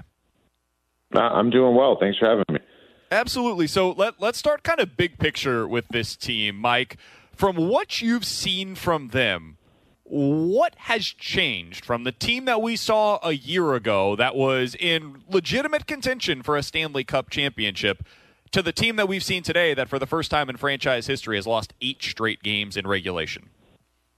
Yeah, it's tough. It's um it's a tough go for for the Blues right now and I feel like being a being a player and from the my days playing. It's like you just need it to stop. you know, you kind of got to stop the bleeding here, and uh, it's really hard to kind of look forward. You just got to um, end the losing streak, right? That's the big thing. Um, this is a team though that I will say this, and I it doesn't mean that things haven't been bad. This doesn't mean that things are great right now for the St. Louis Blues, but they're not they're not dead in the water on this season. I think this is a team that's got a lot of things in place. They've got uh, they've got a GM who personally I think has got one of the best gauges on where his team is at over the years and does what's appropriate for that team. Um, so I, I think that they've got a lot of right things in place the bottom line is you had a bunch of guys last season that had career years. And it's always tough when you have that because it's almost like you can't expect that to be duplicated by those individuals. But then it's like, what, what's going to pick up the slack the following year? Right now, it's like every player is is having a tough start. This team's not scoring goals. They're struggling. Uh, the, the, the the name of the or the the hot topics last year with this club were hey this isn't your typical Blues it's a young team now led by Thomas and Kyrou. Um, Jordan is struggling like he's struggling immensely this year and it, that's part of it like guys you're going to have those moments well who's going to pick that up well Ryan O'Reilly's struggling too um, you look around and you know it's you can go across the lineup. There's not really anything that's going their way, right? So I've always being in locker rooms. It was like uh, I've had coaches say, and it, it rings true. We can have guys. We can have two, three guys with an off night, a bad night actually, because we'll have other guys to pick up the slack. But we can't have six, seven, eight, nine guys have bad nights, and that's kind of seems what uh, what is happening here in St. Louis. I guess the one uh, underlying thing that sticks out to me. No one's running away with that division. Uh, there's a lot of good teams or who we thought was going to be good this year that are struggling. Um, Colorado's not running away with anything in the Central. Minnesota Wild has been underwhelming this year from what they did last season. I thought the Nashville Predators were going to be an explosive team, probably pushing for the top of that division. They look nothing like what we thought. So the St. Louis Blues are just kind of another one of those teams. Everything's in striking distance. They're not out of anything yet. They just got to stop the bleeding. Uh, Mike, you mentioned Jordan Kyrou and Robert Thomas going through it a little bit this season, and of course, that's where everyone is focused, not just in St. Louis, but nationally because they signed that big contract. You've been around younger players in the locker room, guys who have signed contract extensions that are younger. Uh, is there anything teammates can say to these guys, or is this just more on them figuring it out themselves? Yeah, I don't know if it's necessarily anything a, a teammate can say. Um, I think it's more of what a teammate can do to try to lift it up, you know, and try to. I mean, you obviously want to encourage guys and and get guys thinking a certain way. I mean, I'm not inside that room, so I don't know. I mean, I'm not, I'm, I'm not, I'm not insinuating that this is the thing, but you don't want to lose that edge, right? Like last year, Jordan Kyrou played with a little bit of a chip on his shoulder. Robert Thomas looked like he got shot out of a cannon. He was making plays. He was one of the league's best playmaking uh, forwards. Uh, so it's about not forgetting that, but also not losing maybe that chip. And I think it's easy to say, well, they got their contracts. I, I don't think that that's the case, but sometimes I, I guess my point is it's not a decision. Oh, I got my I got my contract. I'm going to go in cruise control. I don't think that's the case. I don't think these guys get those contracts if that's the mentality they have. It's but if you just kind of let off the gas and you forget that chip that you had to to earn that, it can make a big difference. So I don't know if it's necessarily anything to be said to those guys. Um, I think it's a matter of it's a challenge. It's their next challenge. They're young players that have been fantastic and they had a great couple seasons and, and kind of really they, they earned every every bit of their contracts. But this is where it gets challenging. It's when you're coming into St. Louis two years ago, you're coming you're game planning for 91. You're game planning for um, O'Reilly you're you're game planning for different guys. Tarasenko, like I mentioned, uh, you're not game planning for Kyrou and and uh, Thomas. Well, now you are. So now it's going to be harder. You're going to get everybody's best. You're going to get the best matchups to slow them down. They know that you guys are the the the X factor for the St. Louis Blues to play a fast game. It's going to take a little bit, and you've got to find a way to get over that because it's one thing when you can score 30 goals the first year or first time in your career, it's another thing to try to duplicate that. Because now people are watching for you. I think that's the challenge that those young young two are, are facing right now. Mike Rupp is our guest here on 101 ESPN. You can watch him on NHL Network. He'll be on NHL tonight at 5 o'clock today and throughout the NHL season. Uh, Mike, I did want to ask you about this team's struggles on the power play specifically. They, they removed David Perron from the equation in the offseason, and he was a huge piece of it with that one timer from the right side. He was a, a big reason why they were so successful, and they were one of the top power plays in all of hockey last year. This year, it's been a struggle for them on that group. Uh, you've been around the NHL a long time. When you see a power play that removes a shot like that, that David Perron had, how difficult is it to be able to replace that and then to figure out what the identity of a power play is moving forward? That's a good point because I, I think a lot of people outside of St. Louis. I mean, we all know how valuable David Perron is and how good he's been. He's he's one of the more underappreciated offensive gifted players uh, in the last number of years. Like he he puts up numbers and he's a gamer. We know this. Uh, so that is a void for them. And it's funny. I'm doing a tape today on uh, kind of previewing uh, the Carolina Hurricanes versus uh, Edmonton tonight, and Carolina's power play is kind of struggling too. Excuse me, and they're not lacking any talent on that power play, just like St. Louis. The, the, thing I think that some of these power plays, when they struggle, and, and every power play will struggle through stretches. It's just the nature of it. And uh, but it's about all right. Let's just start putting some staples in place, things that we know, uh, foundational things that we know, not necessarily the opponent we want a shooter. Who's going to establish that? I want to know if I'm on the power play that every time that puck goes back to player X, that puck's going to the net, or at least it's going to be there's going to be an attempt to that. So now you're you're you're keeping the the penalty kill honest. You're all on the same page, and when you know the shot's going there, now you can go to the right places for puck retrievals, and you can keep the thing alive. Um, a lot of times we talk about it dumbing it down or simplifying it on the power play. Uh, but all that means is just being predictable for your teammate. I think you got to be predictable for your your your power play teammate to dig out of a, a, a power play hole. And once you get that, and then you start getting that swagger. Now you got the the penalty kills adjusting to that. Now you can start having fun running your routes. But until then, I think they need to establish a shooter. Who's that going to be? It was David Perron. He he established that. Someone establish it. Don't be so unselfish. Be selfish for a little bit until we get this power play going. Mike, uh, one thing I am curious about, just also kind of big picture again, is the Blues aren't the only team that are going through these struggles. Now, I know Pittsburgh snapped the streak last night, but they were also in the midst of a seven game losing skid just with some games that went into overtime. Uh, from your perspective, uh, is there a major difference between what the Blues are going through and what Pittsburgh's going through? No, see, so I guess that's the thing here. And um, there's probably five or six teams that we thought were going to be good. Some probably that we thought were going to be better and all the teams we thought that were going to be good this year are struggling or have struggled. And there's the the talk of the the league is the teams that are playing outside the boots a little bit and playing ab- above what we thought they were going to be. So the the league's fun right now. I don't think there's any clear cut anything right now. I mean, you you legitimately probably have. I mean, you're talking the St. Louis Blues, who I believe are last in the Western Conference. They're not out of anything. So you've got that whole conference in the mix.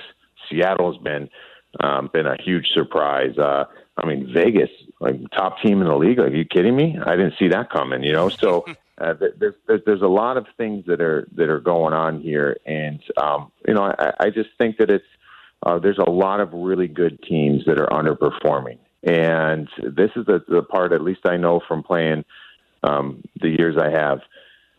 Winning games this time of year it's good. You want to win games whenever you have games. You want to bank points whenever you can. It's a little bit different than winning once this calendar turns into December and then once it turns into February. It starts getting more and more difficult. I think some of these teams that had great starts are going to come back down to earth. And of these five, six, or seven good teams that are underperforming, the St. Louis Blues would be in there. That doesn't mean all five, six, or seven of them are going to get out of it, but I think the majority of them will, and we'll have to see which ones do. Uh, Mike, final one that I wanted to ask you about, and it's kind of a, a personnel slash ties into the Blues question. Uh, Blues defense has kind of been getting shot at this season also in terms of their struggles. And a player that was placed on waivers yesterday, Mike Reilly, uh, by the Boston Bruins. Uh, is Mike Reilly a guy that you think might tie into St. Louis and provide them some help if he were to be claimed?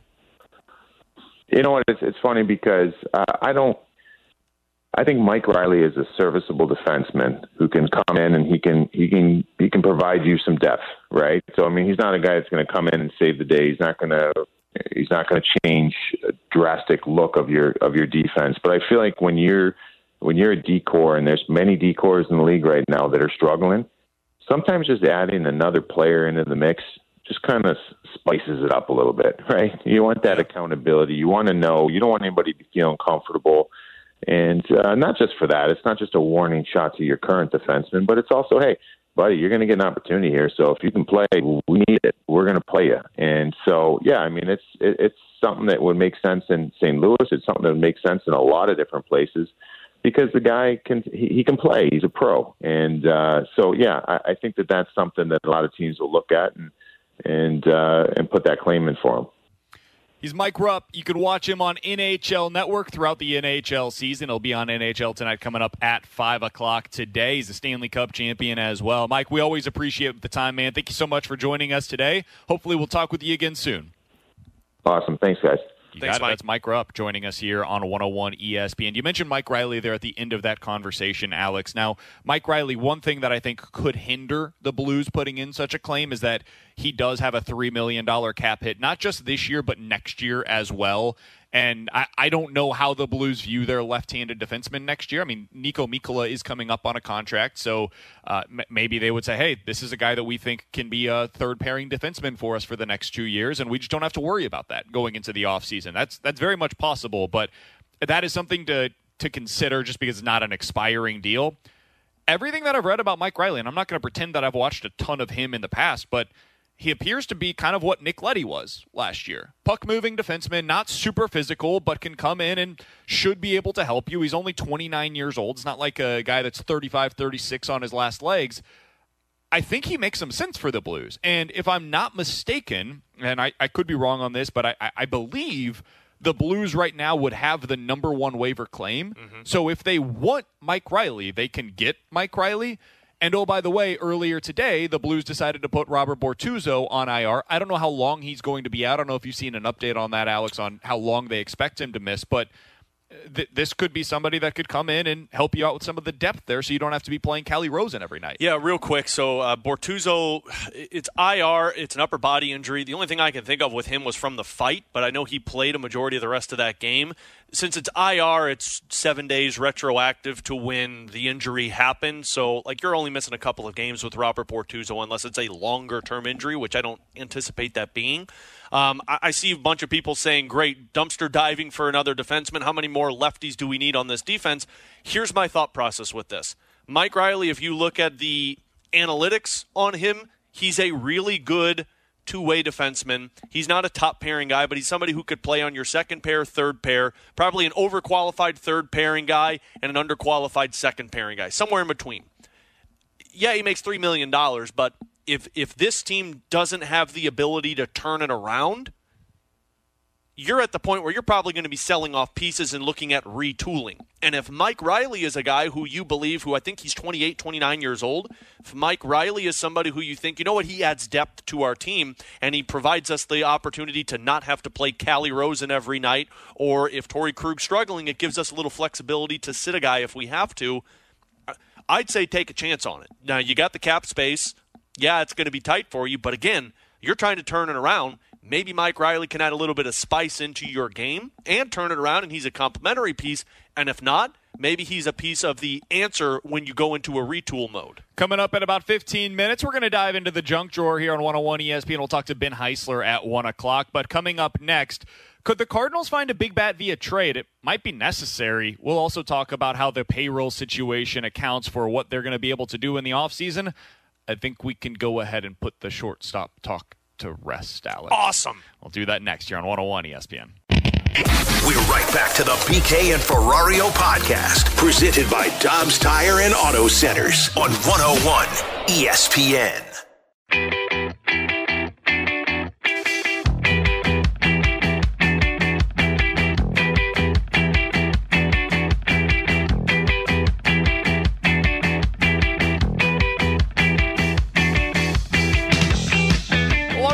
Ferrario and Tanner Hendrickson, I'm Brandon Kiley. Emotions are high. Yeah, BK's getting a little A little pissy over here. I'm testy. That's what happens when thir- T- Tanner. Don't become thirty, man. You get angry. the Cardinals offseason is not going as I had hoped. The Blues have lost eight straight. Our pets' heads are all falling off. Cats and dogs living together. It's going poorly right about now. Derrick Goold had a great piece earlier today on the St. Louis Post Dispatch that changed everything about what I expect from the offseason. Here's the quote The plan is to get closer to the spending trajectory that the Cardinals were on before the shortened season in 2020 and the empty stadiums of 2020. From 2016, to the planned roster for 2020, the Cardinals had an opening pay- day payroll that grew from 145 to 168 million dollars. Limited ticket sales led to a step back for the last couple of seasons. At the pre-pandemic pace, the Cardinals would have targeted a payroll of 183 million dollars in 2023. That is roughly the neighborhood that they are expecting to see once again this year, anywhere between 180 and 185 million dollars. So boom, that's the number. 180 to 185 million dollars. That's what is the important north star that we finally have, Alex, of what the Cardinals are going to have to offer. Here's the problem. I thought they would have that as the North Star. That was what I was going off of. Unfortunately, I had the Cardinals at $140 million in payroll. Derrick Goold has them at $165 million in payroll. Does anybody really use the North Star anymore? Uh, that uh, the Cardinals do. They, they they use their North Star of a budget.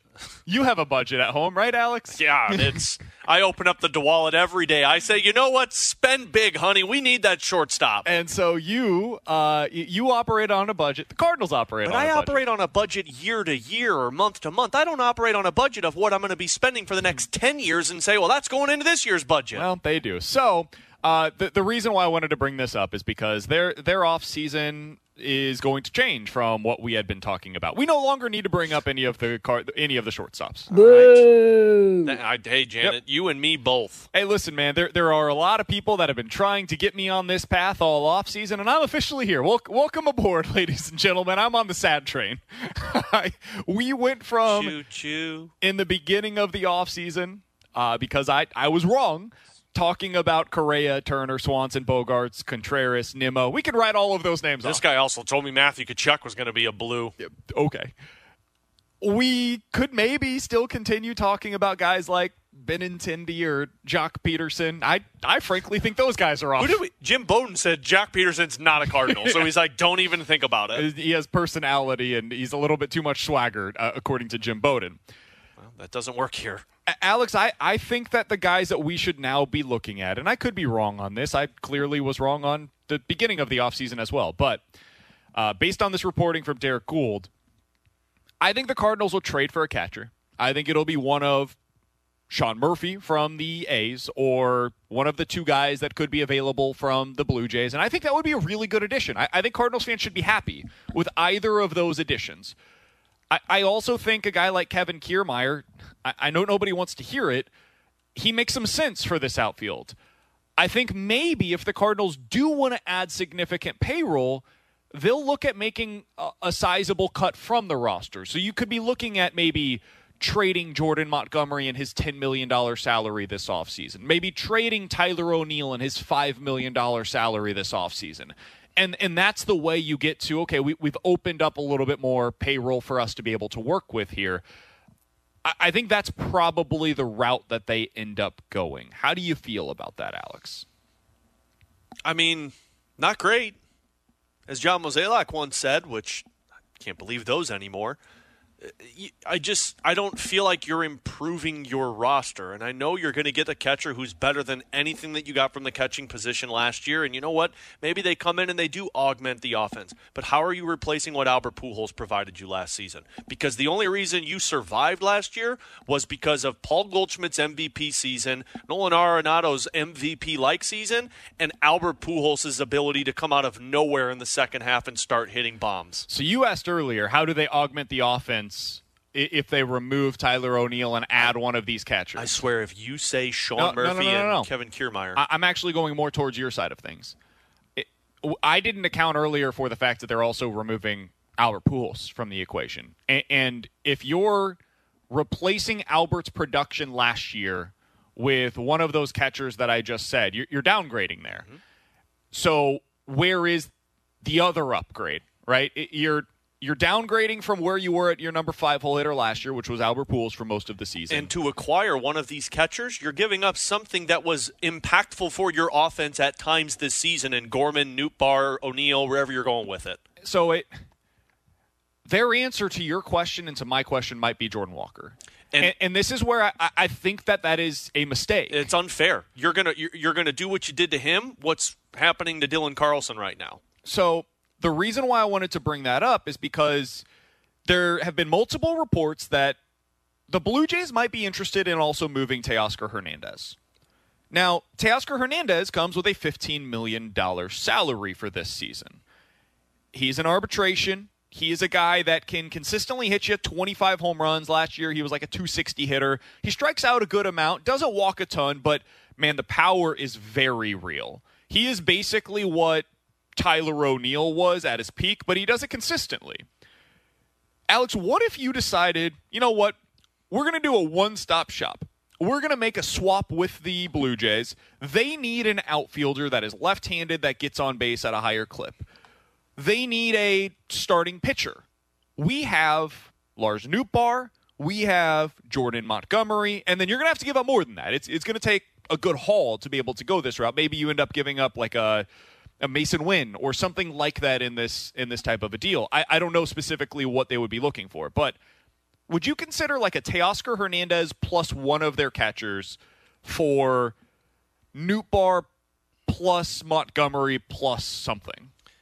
I, could that be the bat that you're talking about? I mean, it definitely can because I mean you're getting a 29 year old guy who is coming off of a season. This one wasn't his best season, but prior to that, he had MVP votes in 2021 and 2020. So like you're getting a legit bat. I'm assuming his defense is above average with what we've uh, what what he plays with in, in Toronto. So I mean you're upgrading here, and if you're getting in this package you mentioned you're getting one of those catchers also, correct? Yeah. The Danny Jansen or Alejandro Kirk in this spot. So you're upgrading in two areas, you're fixing your offense. What's that something else though? Because I don't if I'm not going to get one of these shortstops, I don't know if I can give up Masyn Winn now. Like I have all been all aboard the get rid of Masyn Winn train. If you're going to get something in return, I said that with Juan and Soto. I just mentioned his name because he's a guy that has value. I, I don't know specifically yeah. what the Blue Jays would be looking for. I don't know if it would take that much. Like he's a big piece. I, would be but... willing to listen to any offer that you can put together for that because I think you're augmenting the offense that we just talked about by making that trade because you're getting two offensive pieces in Hernandez and the catcher, and you're upgrading defensively in two positions also. Tanner, how would you feel about that? Eh, you, you get your catcher from the Blue Jays, you also added a significant offensive piece. And I'm just saying Teoscar Hernandez because I, I think he might be the best bat that's available realistically this offseason. And it sounds like the Blue Jays just kind of want to reconstruct, reconfigure the way that their roster is right now. And the, the Cardinals do seem to have pieces that would make sense for them. Yeah, I, I, think that's a pretty good deal for the Cardinals. I mean, you bring in Hernandez. I think he provides some more power to the lineup, and I think they are looking for some power to bring in. That kind of helps supplement that offense, and then you get the catcher that you're looking for. So I, I think it's a good deal for the Cardinals. I, I, I would definitely consider it, especially if you're going to have yourself where it's hamstrung to less money than we were thinking. So I, I think it's one of those moves that – it makes sense for the Cardinals. I just don't know if they're willing to do it because based on like who we're talking about, where you're saying you know you send out these pieces, I'm not sure how much. I, I, it doesn't feel like a Cardinals move because I think they want to spread out the money more evenly rather than making like really two splashy moves and that two quote unquote splashy moves by in the same trade and getting just two guys and that really be in the off season. I mean, you're, for what it's worth, the money like what you would spend on one of Jansen or Kirk, so you get one of those guys to be your catcher, plus Teoscar Hernandez. That money would be the same as if they had simply signed uh, Willson Contreras in the open market. So yeah, I'd be fine with that because you're getting two bats over just one bat. Right, and, and you're giving up something. You're giving up something of significance in return, and then you're also removing potentially in the scenario that I presented. $10 million from Jordan Montgomery. And the only reason I added him into this deal is because the Blue Jays are reportedly looking for more pitching, like depth pitching and maybe Montgomery would be a guy that they would have interest in. I don't know, but I'm just throwing this out there as a hypothetical. Something like that could make sense, and the reason I bring it up is because I think instead of looking to the free agency market, it might end up being a scenario where the Cardinals this offseason, and this has been their MO in previous years as well, no pun intended, they probably will be looking more towards the trade market. Guys that are in arbitration that maybe are getting a little bit more expensive than what their teams want, or guys that uh, just the other team is trying to go in a different route than the profile that that player brings to the table. Specifically, thinking about Teoscar Hernandez here. Maybe they end up going with like Teoscar Hernandez from the Blue Jays. They make that deal, and they make a Sean Murphy deal with the A's. Those are the kinds of things that I think now we should probably be more open to. I I didn't think that we were going to be going down this path, but here we are. Welcome to Cardinals offseason. Son of a. Coming up in 10 minutes, we'll talk to Ben Heisler, managing editor for BetSided. Want to get his thoughts on the football weekend that lies ahead. But next, it's time for the junk drawer here on 101 ESPN. We're right back to the BK and Ferrario podcast, presented by Dobbs Tire and Auto Centers on 101 ESPN. Let's open it up. The junk drawer with BK and Ferrario. Brought to you by Together Credit Union. Pay yourself with every purchase. Open an Achieve It checking account today.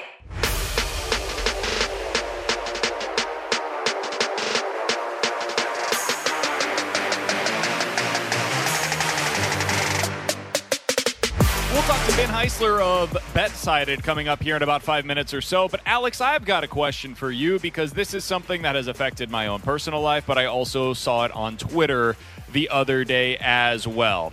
This was the tweet.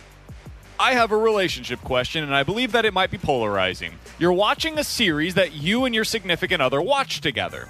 It's the season finale. You're 43 minutes in, and you realize they have been asleep for the last 10 minutes. Oh, yeah. Been is here. It, is it wrong to finish that episode on your own? No, I don't think so. 65780 is the Air Comfort Service text line. What do you do in this spot? And my wife wouldn't get upset with me about that because she knows that she fell asleep and says, "Oh, I fell asleep." And she'd say, "Did you finish it?" And I said, "Yeah, I was awake." You wouldn't lie? No, I wouldn't lie to her. I'd say, "Yeah, I finished it." So then she can watch it and finish it also. So, can I be honest? Yeah. I Would think you get? Would this you get just pissed? us, right? This Yeah. is just us. Yeah, nobody's listening. I would lie. I would say I didn't finish. Really? So Yeah. Kara would get upset with you? I don't think she would. You just would lie because you feel bad? Yeah. Let me reverse it. If Kara did it, would you be upset with her? No, of course not. I don't see- care. See, I don't either. I actually sometimes I prefer, and this is going to sound awful, and this has nothing to do with my wife. sometimes I prefer to just watch shows solo because it's just easier to sit down and just get through them fast enough rather than having to find time in a crazy life where my wife works and I work and we got two kids. Yeah. It's impossible to find time to watch the show and go through it at the same pace because sometimes I've got three hours available and sometimes she's got no hours available. So, like, I prefer to watch them separate and sometimes I prefer her to watch them separate. Yeah, that's So how I it- am too. Yeah. Yeah, you Yeah, and the Tanner, that inflatable doll, man. She can't watch those at the same time as you. Got to be careful. People are going to No, hear that. Ruther- oh, okay, yeah, you're right. no, it's fine. There's no context oh here. yeah, sorry, T-Bone. No context doesn't work in this. Um, I, I, am in a spot where like me and my wife like watching shows together. We we just started a new one yesterday, Alex. I don't know if you've seen it. It's on Netflix. It's called The Mole. And Oh, yeah. have you ever seen like I don't know if you're a Survivor guy or Amazing No, Race. Everybody's Yeah. got the their show that is kind of this version, right? Netflix started a new one. I, I like the concept. It's interesting to me.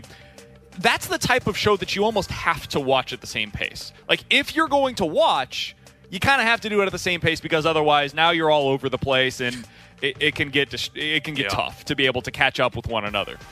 I think like if you're watching The Office and you miss an episode, you're okay. Right? You can eventually pick it back up and you didn't miss a ton, really. Like a sitcom is a little different than a hey, these 10 episodes th- there's stuff that will happen in the future that you need to rely on what you saw 2 episodes ago. And that's where I think it can get difficult. Yeah, like if it's a if it's a show live TV, that I would feel bad and I would stop watching and then I'd say we'll just watch it recorded later. Like I wouldn't finish it because that I'd feel bad. But if it's like a Netflix show, you can watch it whenever. So like, go watch it. But you're right. Like those bigger shows, like when when. When my wife and I watched that Bachelorette season, where the oh, girl that went to Lindenwood with me, we all remember that story. I don't watch the Bachelorette often, but when we watched that season, like I would have felt bad finishing that without her. But if it's just some random show that we're watching, yeah, I wouldn't feel bad about that. 65780 is Air Comfort Service text line from the 314. Guys, I'm the one that always passes out first. My girlfriend usually, watches the end without me, and I'll end up finishing it the next day. That's the consequences of me being a tired guy. I, I think that's fair. I- Kara, so for, in our relationship, Alex, my, my wife is the one that typically falls asleep first. And she has just gotten to the point. She's like the, the worst person to watch shows with because because of that. She'll get 30 minutes in and she wants to watch a specific kind of show. And I, I, I will allow her like she you've got full reins. It's all you. You get to decide what we're watching. And then we get 30 minutes in and it's like, wait, we're watching this because you chose it, and now I'm stuck watching what you Can wanted I, to watch. can I ask a follow up Yeah, question? Do you allow your wife to like lay down and get comfortable? well, sure. Yeah, I don't do that. If we're gonna watch a show, I tell if we're gonna watch a show, I tell Katie because this always happens. We start the show, Katie's in the chair, I'm in the chair, we're watching, and then Katie does that. Oh, I'm gonna sit back and grab a blanket, and I go, nope. No, no. She goes, What? I said, Do not get a blanket. Do not lay your head on a pillow because then you're going to be asleep in five minutes and I'm going to be stuck watching the solo. So I make her sit up until we get to at least the final 30 minutes because then she can finish it. That is the least unsurprising thing I've heard from you all day. Like that fits you a hundred There's- percent. Th- Hey, but I, I she does the same to me. If I get a blanket, she goes, no, no, no, sit and watch the movie. I'm like, all right, cool.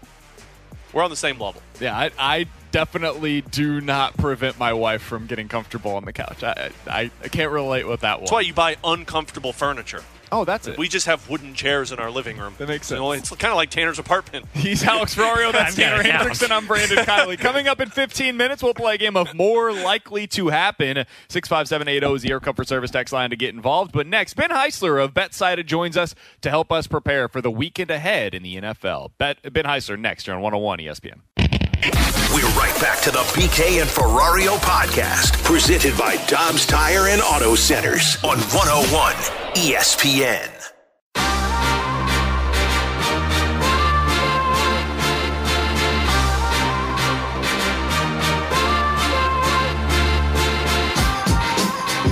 Alex Ferrario. That's Tanner Hendrickson. I'm Brandon Kiley. It's BK and Ferrario here on 101 ESPN. We are happy to go out to the Brown and Crouppen Celebrity Line to be joined by our friend Ben Heisler of BetSided.com. You can follow him on Twitter at Benny Heis, B E N N Y H E I S. Ben joins us each and every Thursday to help us preview the football slate. Heis, we appreciate the time as always, man. How you doing today? I'm well. It was uh, nice and warm here in Kansas City, and all of a sudden the rain just started pelting. So it might be coming your way. So enjoy this warm weather and uh, decent weather while you still can. Yeah, it's supposed to be, I think, 29 degrees here on degrees. Saturday. 39 on, man. degrees Save here on Saturday. Um, I am Yeah, going to a. doing? I'm going to a on Saturday heist. Yeah, they listen had to this option trash. Of doing it outside or inside, and they chose outside despite the 39 degree high on Saturday. Heist, So true or looking false? forward to that. Heist, true or false? You hear that? You're not going to that wedding. If you've already, I mean, if you've already made the commitment to go, then you have to show up. But I mean, that's listen, that's on them because instead of everybody looking dapper and sharp as the bride is walking down the aisle, you got people in parkas and ponchos and rain jackets.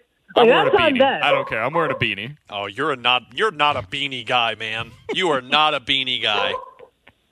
Look, the dog even agrees with us with Heist. You are not a beanie guy.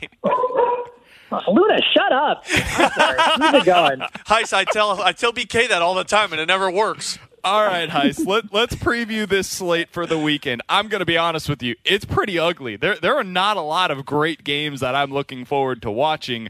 Let's start with tonight's game between the Falcons and the Panthers. Listen, the, the only thing that's interesting about this one is the betting perspective. Do you like a side in this game, Heist, between the Falcons and the Panthers? Falcons right now a two and a half point road favorite. Yeah, I, I, I don't mind the Carolina side, and I think a lot of it is due to the fact that it went up to three and immediately went right back down to plus two and a half. Remember, this Panthers team won on the road, if, if not for DJ Moore taking off his helmet uh, a bit too prematurely. There's all sorts of issues right now with both sides defensively. You know, Atlanta should be able to run the ball. Marcus Mariota has been uh, taken off at least six times a game over his last several games.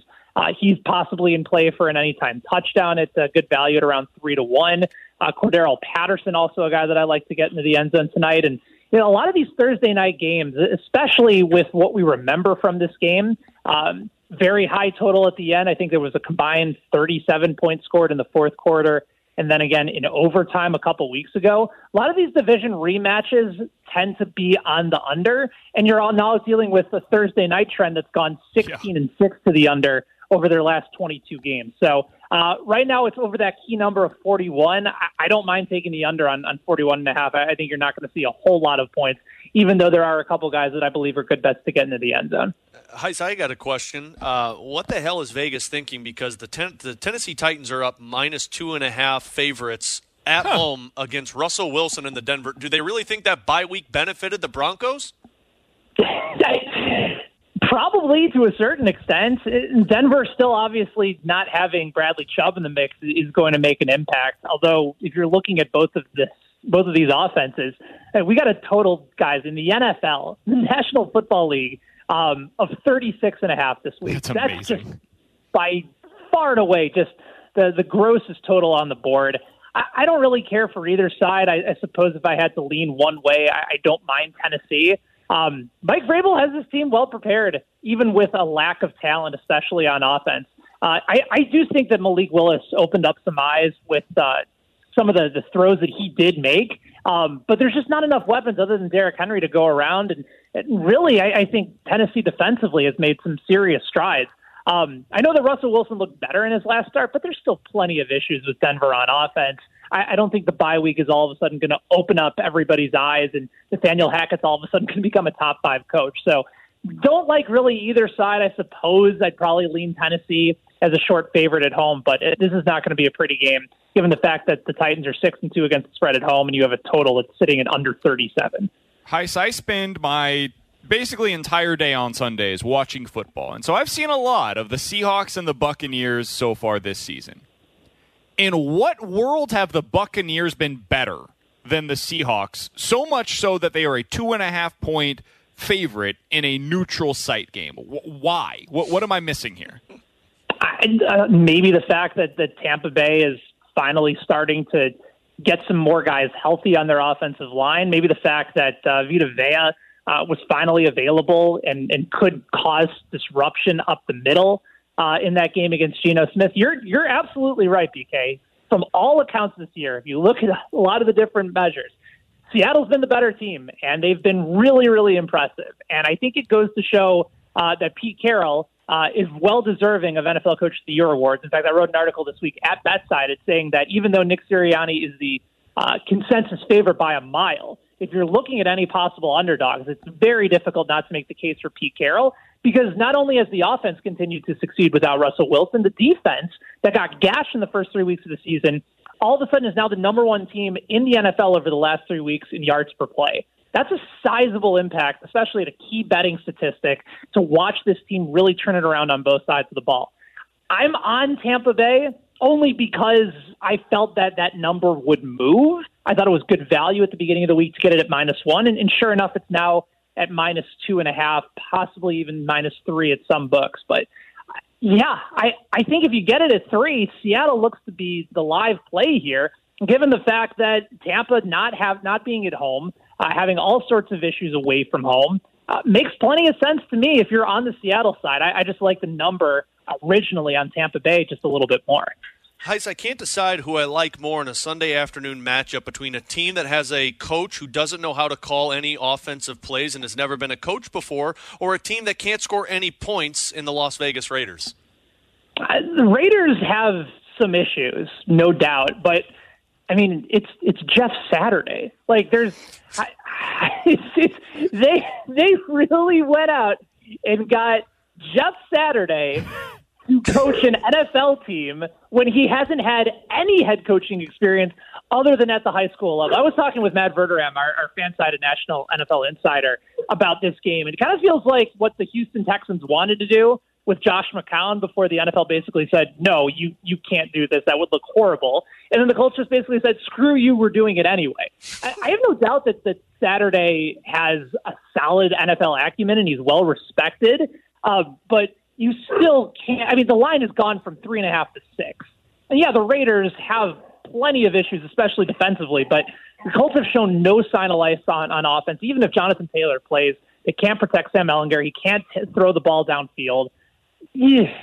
I would probably use this as an opportunity to tease the Raiders, given the fact that the Colts do have a solid defense. Right now, it's at minus six.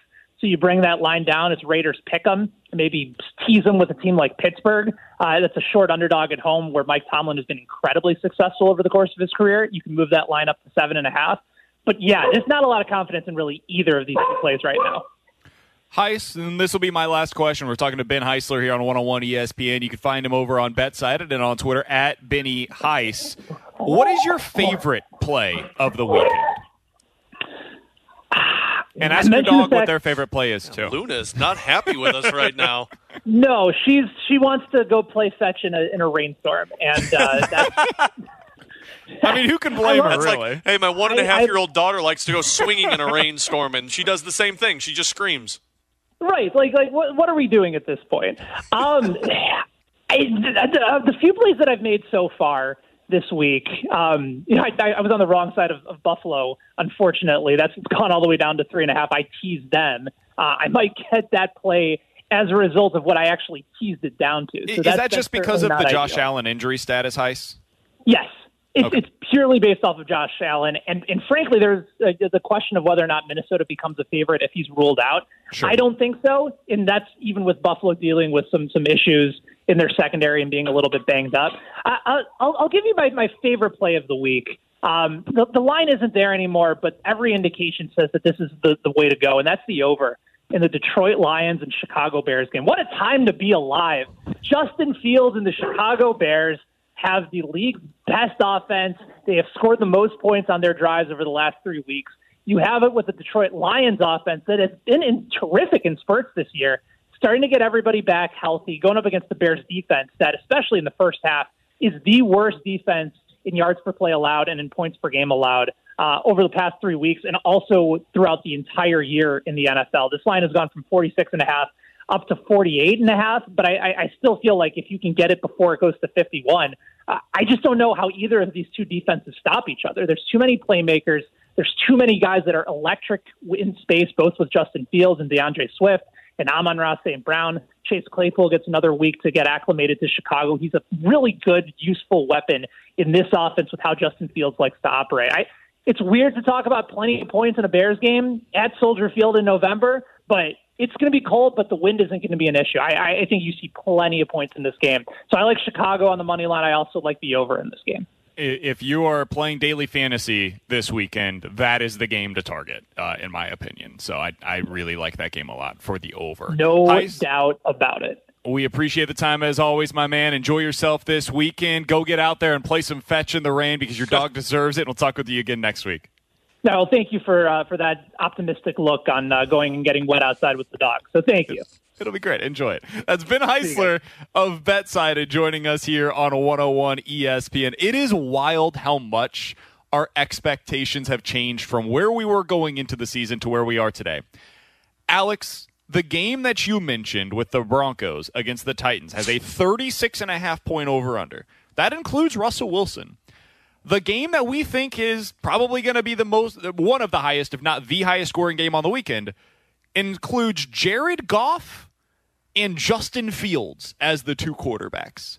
What a time to be alive. Can't the blame that one. 2022 NFL season. Two awful defenses going head to head. and, like legitimately good offenses. I mean, I, at least I- productive offenses. I am having the internal debate right now of saying I'm going to sit like a Chris Godwin or something on my fantasy team for Chase Claypool because he's playing against Detroit. I, I would not do that. I would not do I don't listen to you with football advice anymore. Touche. Coming up in 15 minutes, are we getting close to the point of a trade making sense for the Blues captain? We'll talk about that coming up at 1.30. More likely to happen. 65780 is your comfort service text line. Coming up next, here on 101 ESPN. We're right back to the BK and Ferrario podcast, presented by Dobbs Tire and Auto Centers on 101 ESPN. Look at what's happened to me. I can't believe it myself. Suddenly I'm I can't believe you would forget Believe It or Not. What, you bot? My bad. Nobody corrected me. It's not more, more likely to happen, believe it or not, today. 657 Take it, oh. T-Bone. Believe it or not, I'm walking on air. I never thought I could feel so free. Flying away on a wind and a prayer. Who could it be? Believe it or not, it's just me. 65780 is the Air Comfort Service text line for Believe It or Not. That's on me. I said it's more likely to happen. That's a Wednesday thing. I thought it was still Wednesday for some reason. I'm a little rattled today. I'll be honest with you, Alex. 30, man. This is 30. Believe it or not, This Alex. goes downhill from here. We will leave this offseason, and the biggest Cardinals acquisition will be the catcher that they trade for. Actually, I won't believe it. It'll be Kevin Kiermaier. I don't even think they're going to trade for a catcher. They're going to say, well, we got Andrew Knizner and Ivan Herrera on the way. We don't want to block those two. Listen, I'm feeling pretty pessimistic today. I am very confident they will not do that. Very confident. Yeah, I'll, I'll believe this one. That's going to be your biggest acquisition. And you know what?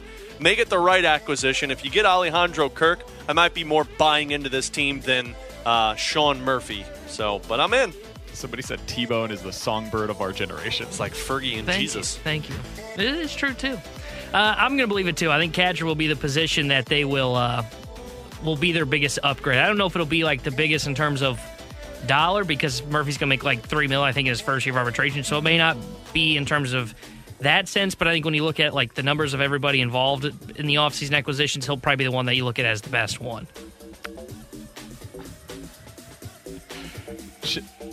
Just say it, man. Should I pretend to be optimistic? no, no, God, Oh, no, because then we get blamed for telling everybody and getting their hopes up. We're going to be real with y'all. I'm gonna believe it.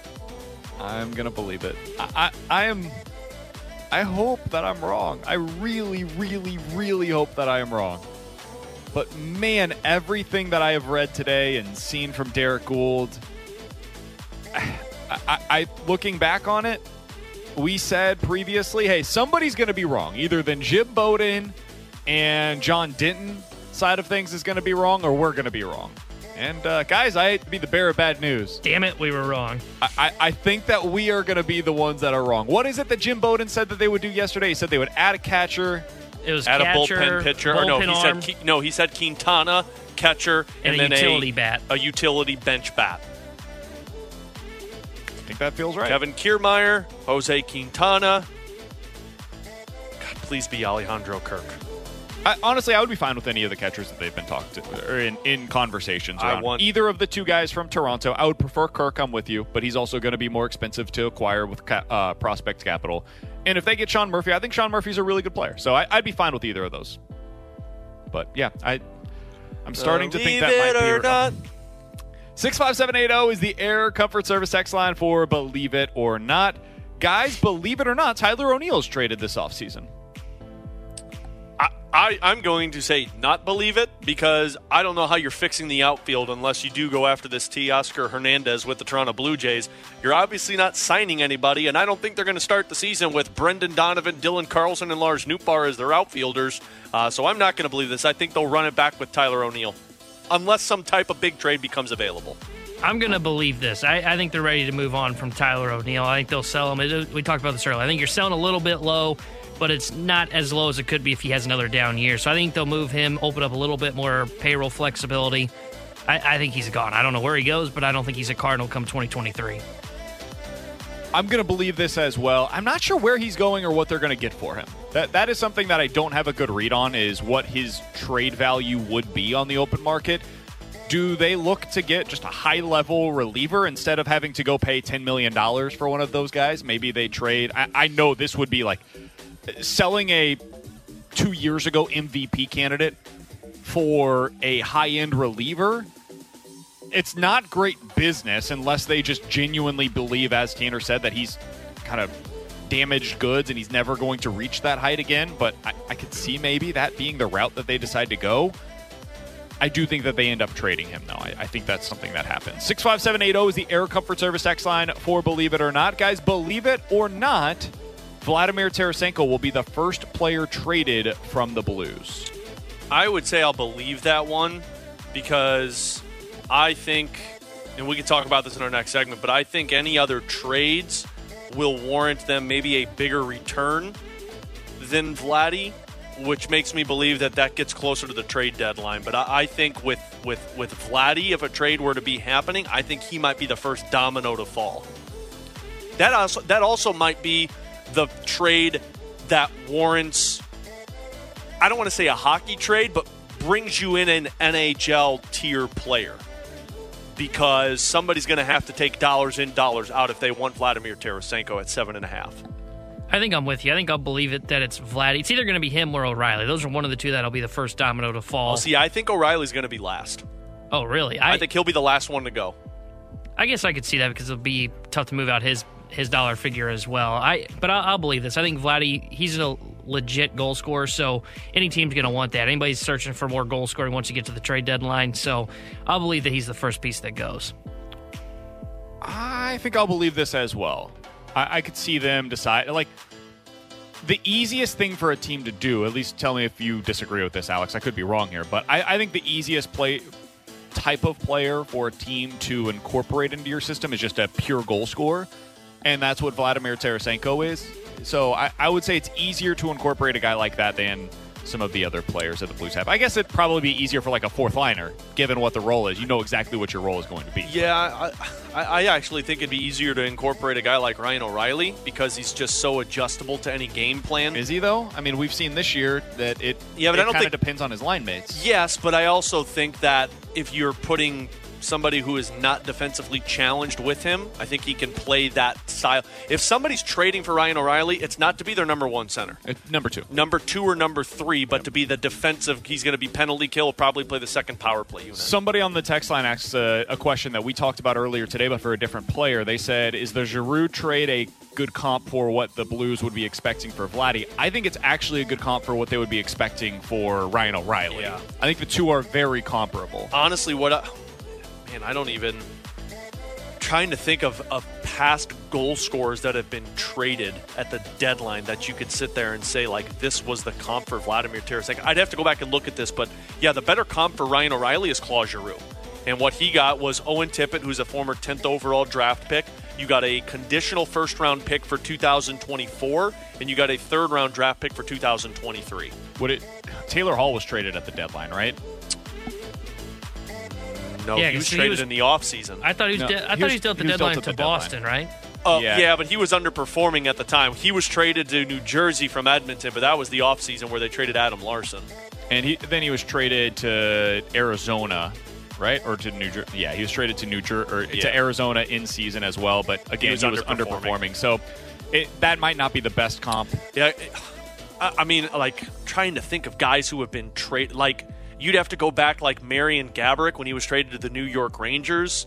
Like what was that return? And that was a while ago. So I mean, like that's hard to sit there and even come up with if that's a good comp. But when he was traded to the Rangers, uh, he got. I mean, he got a couple of prospects and a six. Actually, got three really good prospects and a six round pick. So I mean, but that was back in 2013. So I, I, if you're going to trade any of these guys, the first thing Doug's going to be talking about is draft picks in this year's draft because this is a deep draft according to a lot of people. Then the next step down is guys who could be NHL ready for them. So I would say Claude Giroux is probably going to be your best comp because you're either going to get a guy who could play in your top six, top nine, like an Owen Tippett right away, or you're going to get a first round draft pick. Speaking of trades, are we getting closer to the point of a trade making sense for Ryan O'Reilly? I think the answer might be yes, but that doesn't mean that it's definitively going to happen. We'll talk about it next year on 101 ESPN.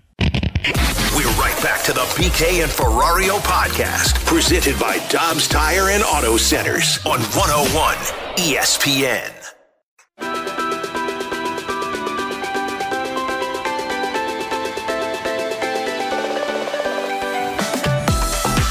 Alex Ferrario. He's Tanner Hendrickson. I'm Brandon Kiley. We're broadcasting live at the E&B Granite Studio out of the Centene Community Ice Center.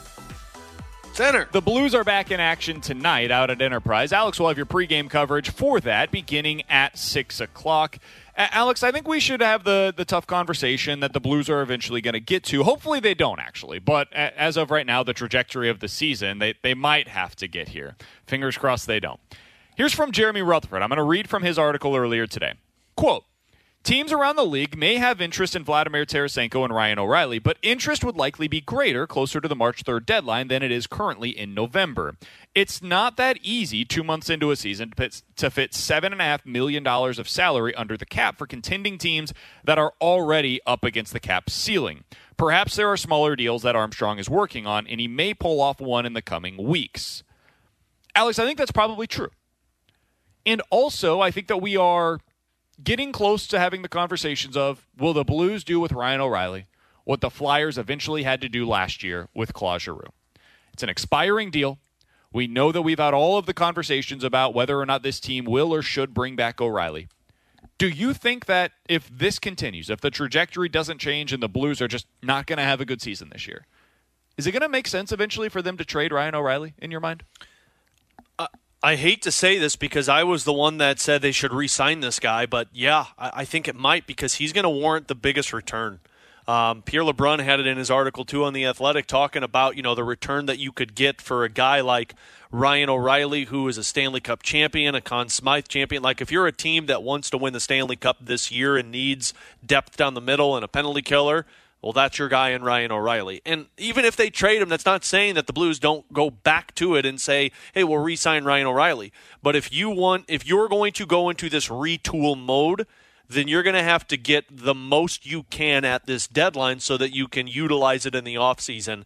And uh, again, look at Claude Giroux. Claude Giroux is the best example, an expiring free agent. Ryan O'Reilly is actually younger than what Claude Giroux was. Giroux wasn't having the greatest season with the Ottawa Senators. Frankly, nobody really has the, or I'm sorry, with the Philadelphia Flyers. Uh, frankly, nobody really has the greatest season with Philly that year, but he was huh. a minus 15 and he had 18 goals. And he wasn't really passing that much. He didn't have a whole lot of assists and he got Owen Tippett, who's a former 10th overall draft pick, and you got a first round pick, and you got a third round pick. That's what I would imagine Doug Armstrong can look at there. So the problem is you're not making that move until the trade deadline when his salary's cut in half for the rest of the season and teams can take that on. But if the Blues, which I don't know why they wouldn't, take on 50% of his salary, I mean, that's going to get you an even bigger return. So, as much as people think Vladdy's going to get a really good return, and he might, but Ryan O'Reilly might be the one that I think is going to get dug the most come trade deadline time. And I hate to say it because I didn't want to see this team go to this distance, but this might be the route you have to really start believing if they don't turn things around by the end of this month. Yeah, I, I would also add this. I think that the Blues could end up with multiple first round picks at the trade deadline because of the players that they have to offer. Like if you have Vladimir Tarasenko going one place and uh, Ryan O'Reilly going to another. Both of those guys at least have the potential, if the Blues are able to eat some of the salary, to bring back a first round pick in a trade. So they could have three picks in the first round going into next year. So that that certainly could help them out with whatever you want to call it retool, rebuild, uh, reconstruction, whatever it is. I-, I would also be curious about this, Alex. Pierre LeBrun wrote this earlier today. Horvat doesn't have a no trade clause. So it's a clean process for the Canucks as far as being able to speak to any team. They'll have plenty of interested clubs, especially if they're willing to eat some of his $5.5 million cap hit to maximize the return. Quote, it wouldn't surprise me if there are even some non playoff teams that have interest in Horvat because they could get an early start on Ju- July 1 and sign him to an extension. We've seen Doug Armstrong do this before, where he both buys and sells. We've seen other teams around the NHL and across sports, really, buy and sell at the trade deadline. Do you think that's something that could be in play for the Blues, where they say, okay, we're going to eliminate some of the contracts from our books that we didn't, we weren't expecting to re-sign, and we'll gain assets for them, and we'll also spend some assets to bring in guys that we would have had interest in at the at, on July first that we think are going to be a part of the long-term future of the team. I'm specifically talking here about Horvat, but it could it, it could apply to other players as well. Do you think that's something they might look at this year? I, think they would at least investigate it. Um, because I think that could really help you turn things around. But then I think you have to also ask the question if you're Doug Armstrong, if you're going to go down that path, do you want to take the chance of I won't say getting better because if you're trading somebody significant off your roster and bringing somebody else significant on your roster, you're kind of where you were prior to that. But let's say you do make a trade, and this is not going to happen, but let's just say hypothetically that you trade Ryan O'Reilly for Bo Horvat.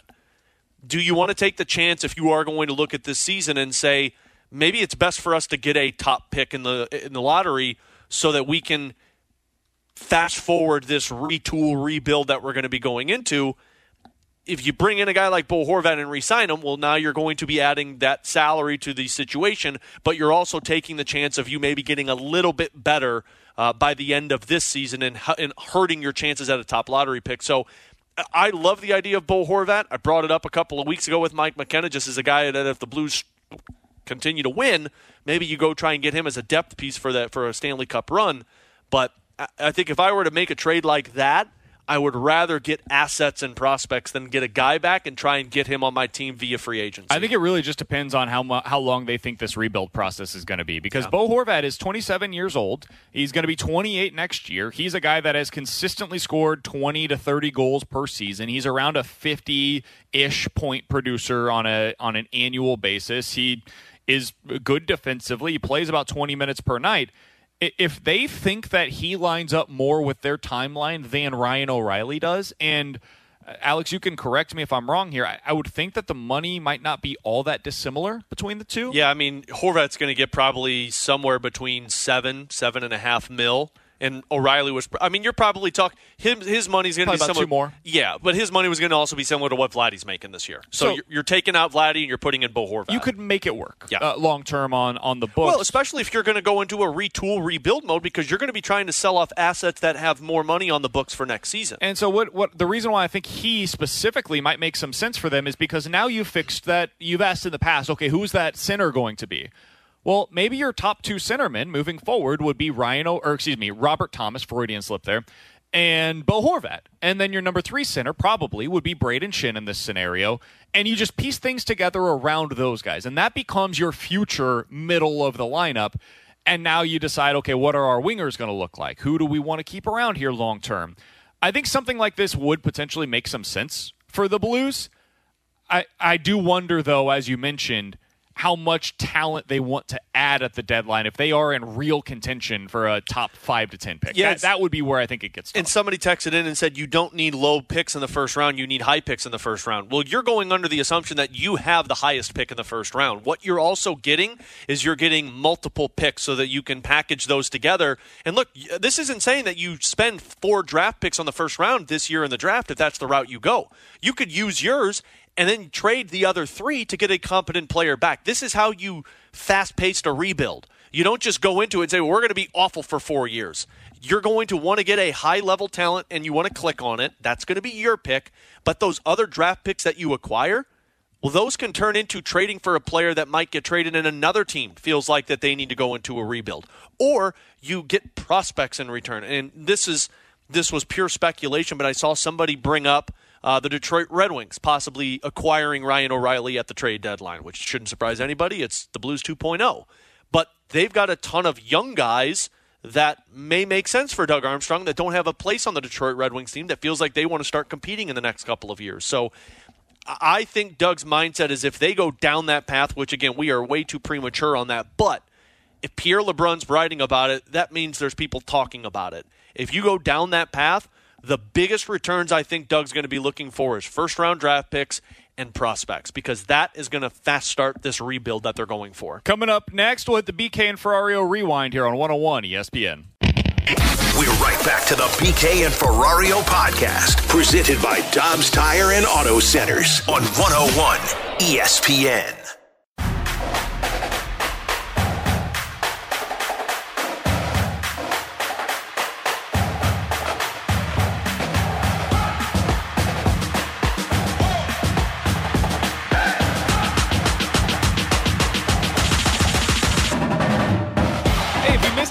From today's show, it's been a depressing one. Check it out on the podcast page, Whoa. 101 ESPN. There's your enticement. The free 101 ESPN app. It's all presented by Dobbs Tire and Auto Centers. With Alex Ferrario and Tanner Hendrickson, I'm Brandon Kiley. It's BK and Ferrario broadcasting live from the E&B Granite Studio out at the Centene Community Ice Center. Alex, if you want some optimism, because I feel like it's been a downer of a show. I need it because you have ruined me for today. Yeah, I, I get it. There's been a lot of depressing Cardinals conversations. This is less depressing. This came from Jeff Passan. He had a good article earlier today on kind of setting the stage for what the offseason's going to look like. And in his article, they asked him, hey, who are the teams that you expect to be the most active this offseason? He said, certainly this list could change depending on the market dynamics and the whims of ownership, but the most active teams this winter, according to the people that he has spoken to, are expected to be a lot of these are the teams that you would expect the Mets, the Dodgers, the Yankees, Giants, Rangers, Phillies, Mariners, Cubs, Twins, Orioles, and the Cardinals. You just named half of the league. Yes. So half of the league's going to be active, and the Cardinals have to compete with the other half. The team in that grouping that I think they need to pay the most attention to, or at least fans should be paying the most attention to, is the Giants. Oh, really? I was going to say the Rangers. Reason why I say the Giants is because I think they're going to be in a similar pool of players that they're both searching for. I think Oh, the Cardinals and the Giants are both looking for stars. I don't think they're looking for, hey, let's go get a middle of the rotation starter. They've got those guys. They don't need a, hey, we need a platoon bat in the outfield. They've got all those guys. The Giants need a starting catcher. The Cardinals need a starting catcher. The Giants are reportedly looking at Aaron Judge and the shortstop market and like basically all of the high end players on the market. Well, we know the Cardinals aren't there anymore. We thought that the Cardinals might be doing the same thing. And hey, you know, maybe they surprise us still. I think the Giants are the most similar team, or the team that's in the most similar spot to the Cardinals going into this offseason. But what do you make of that overall? With Passan saying, hey, he expects the Cardinals to be one of the most active teams this year in the offseason. Well, considering that I was told today that they don't have money to spend because their payroll is already up, that would tell me still got 20 million. that would tell me that they're going to be active on the trade market and they've got the pieces to be active on the trade market. So as down as we have been about that side of the free agency, the Cardinals do have the luxury and upper hand to swing some trades for some big time players. And it just depends on who's available. We talked about Teoscar Hernandez if they want to go that route. We've talked about all of the catchers. You brought up Mike Trout's name again before the show. Do you want to get people excited about that? So there was a like a, a little inclusion of Mike Trout in Mark BK Feinsand's found article. BK found Uncle Buck in the movie v- been in the middle of Walmart. It was uh, the elf on the shelf is basically what I found in Mark Feinsand's piece, where it was this nice little thing, like a, a found- parcel of information. Ghostbusters 2 on VHS. So he said, "Hey, you know, one of the teams that I would still keep an eye on if somebody gets a little frisky out there is the Angels." Because they've still got the ownership t- change that could take place this offseason, and they might want to cut payroll. And if they do, there are two candidates to do so. It's Shohei Ohtani, who they have said outright is not getting traded this offseason. But reminder, Mike Rizzo also said that he wasn't trading Juan Soto. Guess who got traded? And then he shook hands with John Mozeliak, and the entire Cardinals nation blew up. and Juan Soto is now Padre. For the Angels, if they are going to shed salary, there's two guys that could do it. It's Mike Trout and Shohei Ohtani. I, I, I think Shohei would be the much more likely guy to trade. It's going to warrant more in return. I can't imagine a more Cardinals trade than trading for somebody like Mike Trout, who is in his early 30s. It has a bloated contract that the Angels would probably have to pay some of, and the Cardinals would say they're paying the whole thing. and you you end up getting a superstar player on a below market value deal that the back end of it might hurt. But again, you're getting one of the like ten best players in the sport Conservative. I'm not. I don't think he's going to get traded Again, though. I agree with that. But what I'm saying is, if I hear Jeff Passan say he believes the Cardinals are going to be active this offseason, that tells me active in the trade market. But that also tells me they could just say, "Hey, we called around to some, uh, some teams to find out if there were any trades." But we just didn't get any of those trades done. So uh, here is Kevin Kiermaier. Here is Danny Jansen. Enjoy your offseason, Cardinals How do you guys feel about tomorrow doing a choose your own adventure? Oh no! Cardinals it'll- offseason it'll edition. ruin my Friday. With the new parameters. Yeah. No longer talking about 40 or 50 mil to spend. No, no, no, no, no. Now we got 20 We mil already to got the pickums to deal with. I don't need two depressing segments of doing that and the pick'em of a Cardinals middle tier off off season. I think that's what we do tomorrow. Oh, we will do a choose your own adventure Cardinals off-season edition tomorrow. Looking forward to that. We also have Eno Sarris joining us. We'll ask him what he thinks about what the A's are looking for for Sean Murphy. So we've got plenty to get into tomorrow. That's coming up tomorrow from 11 to 2. We will talk to you guys then. The Fast Lane coming up next. You're on 101 ESPN. Um, not great. You've been listening to the BK and Ferrario podcast, presented by Dobbs Tire and Auto Centers on 101 ESPN.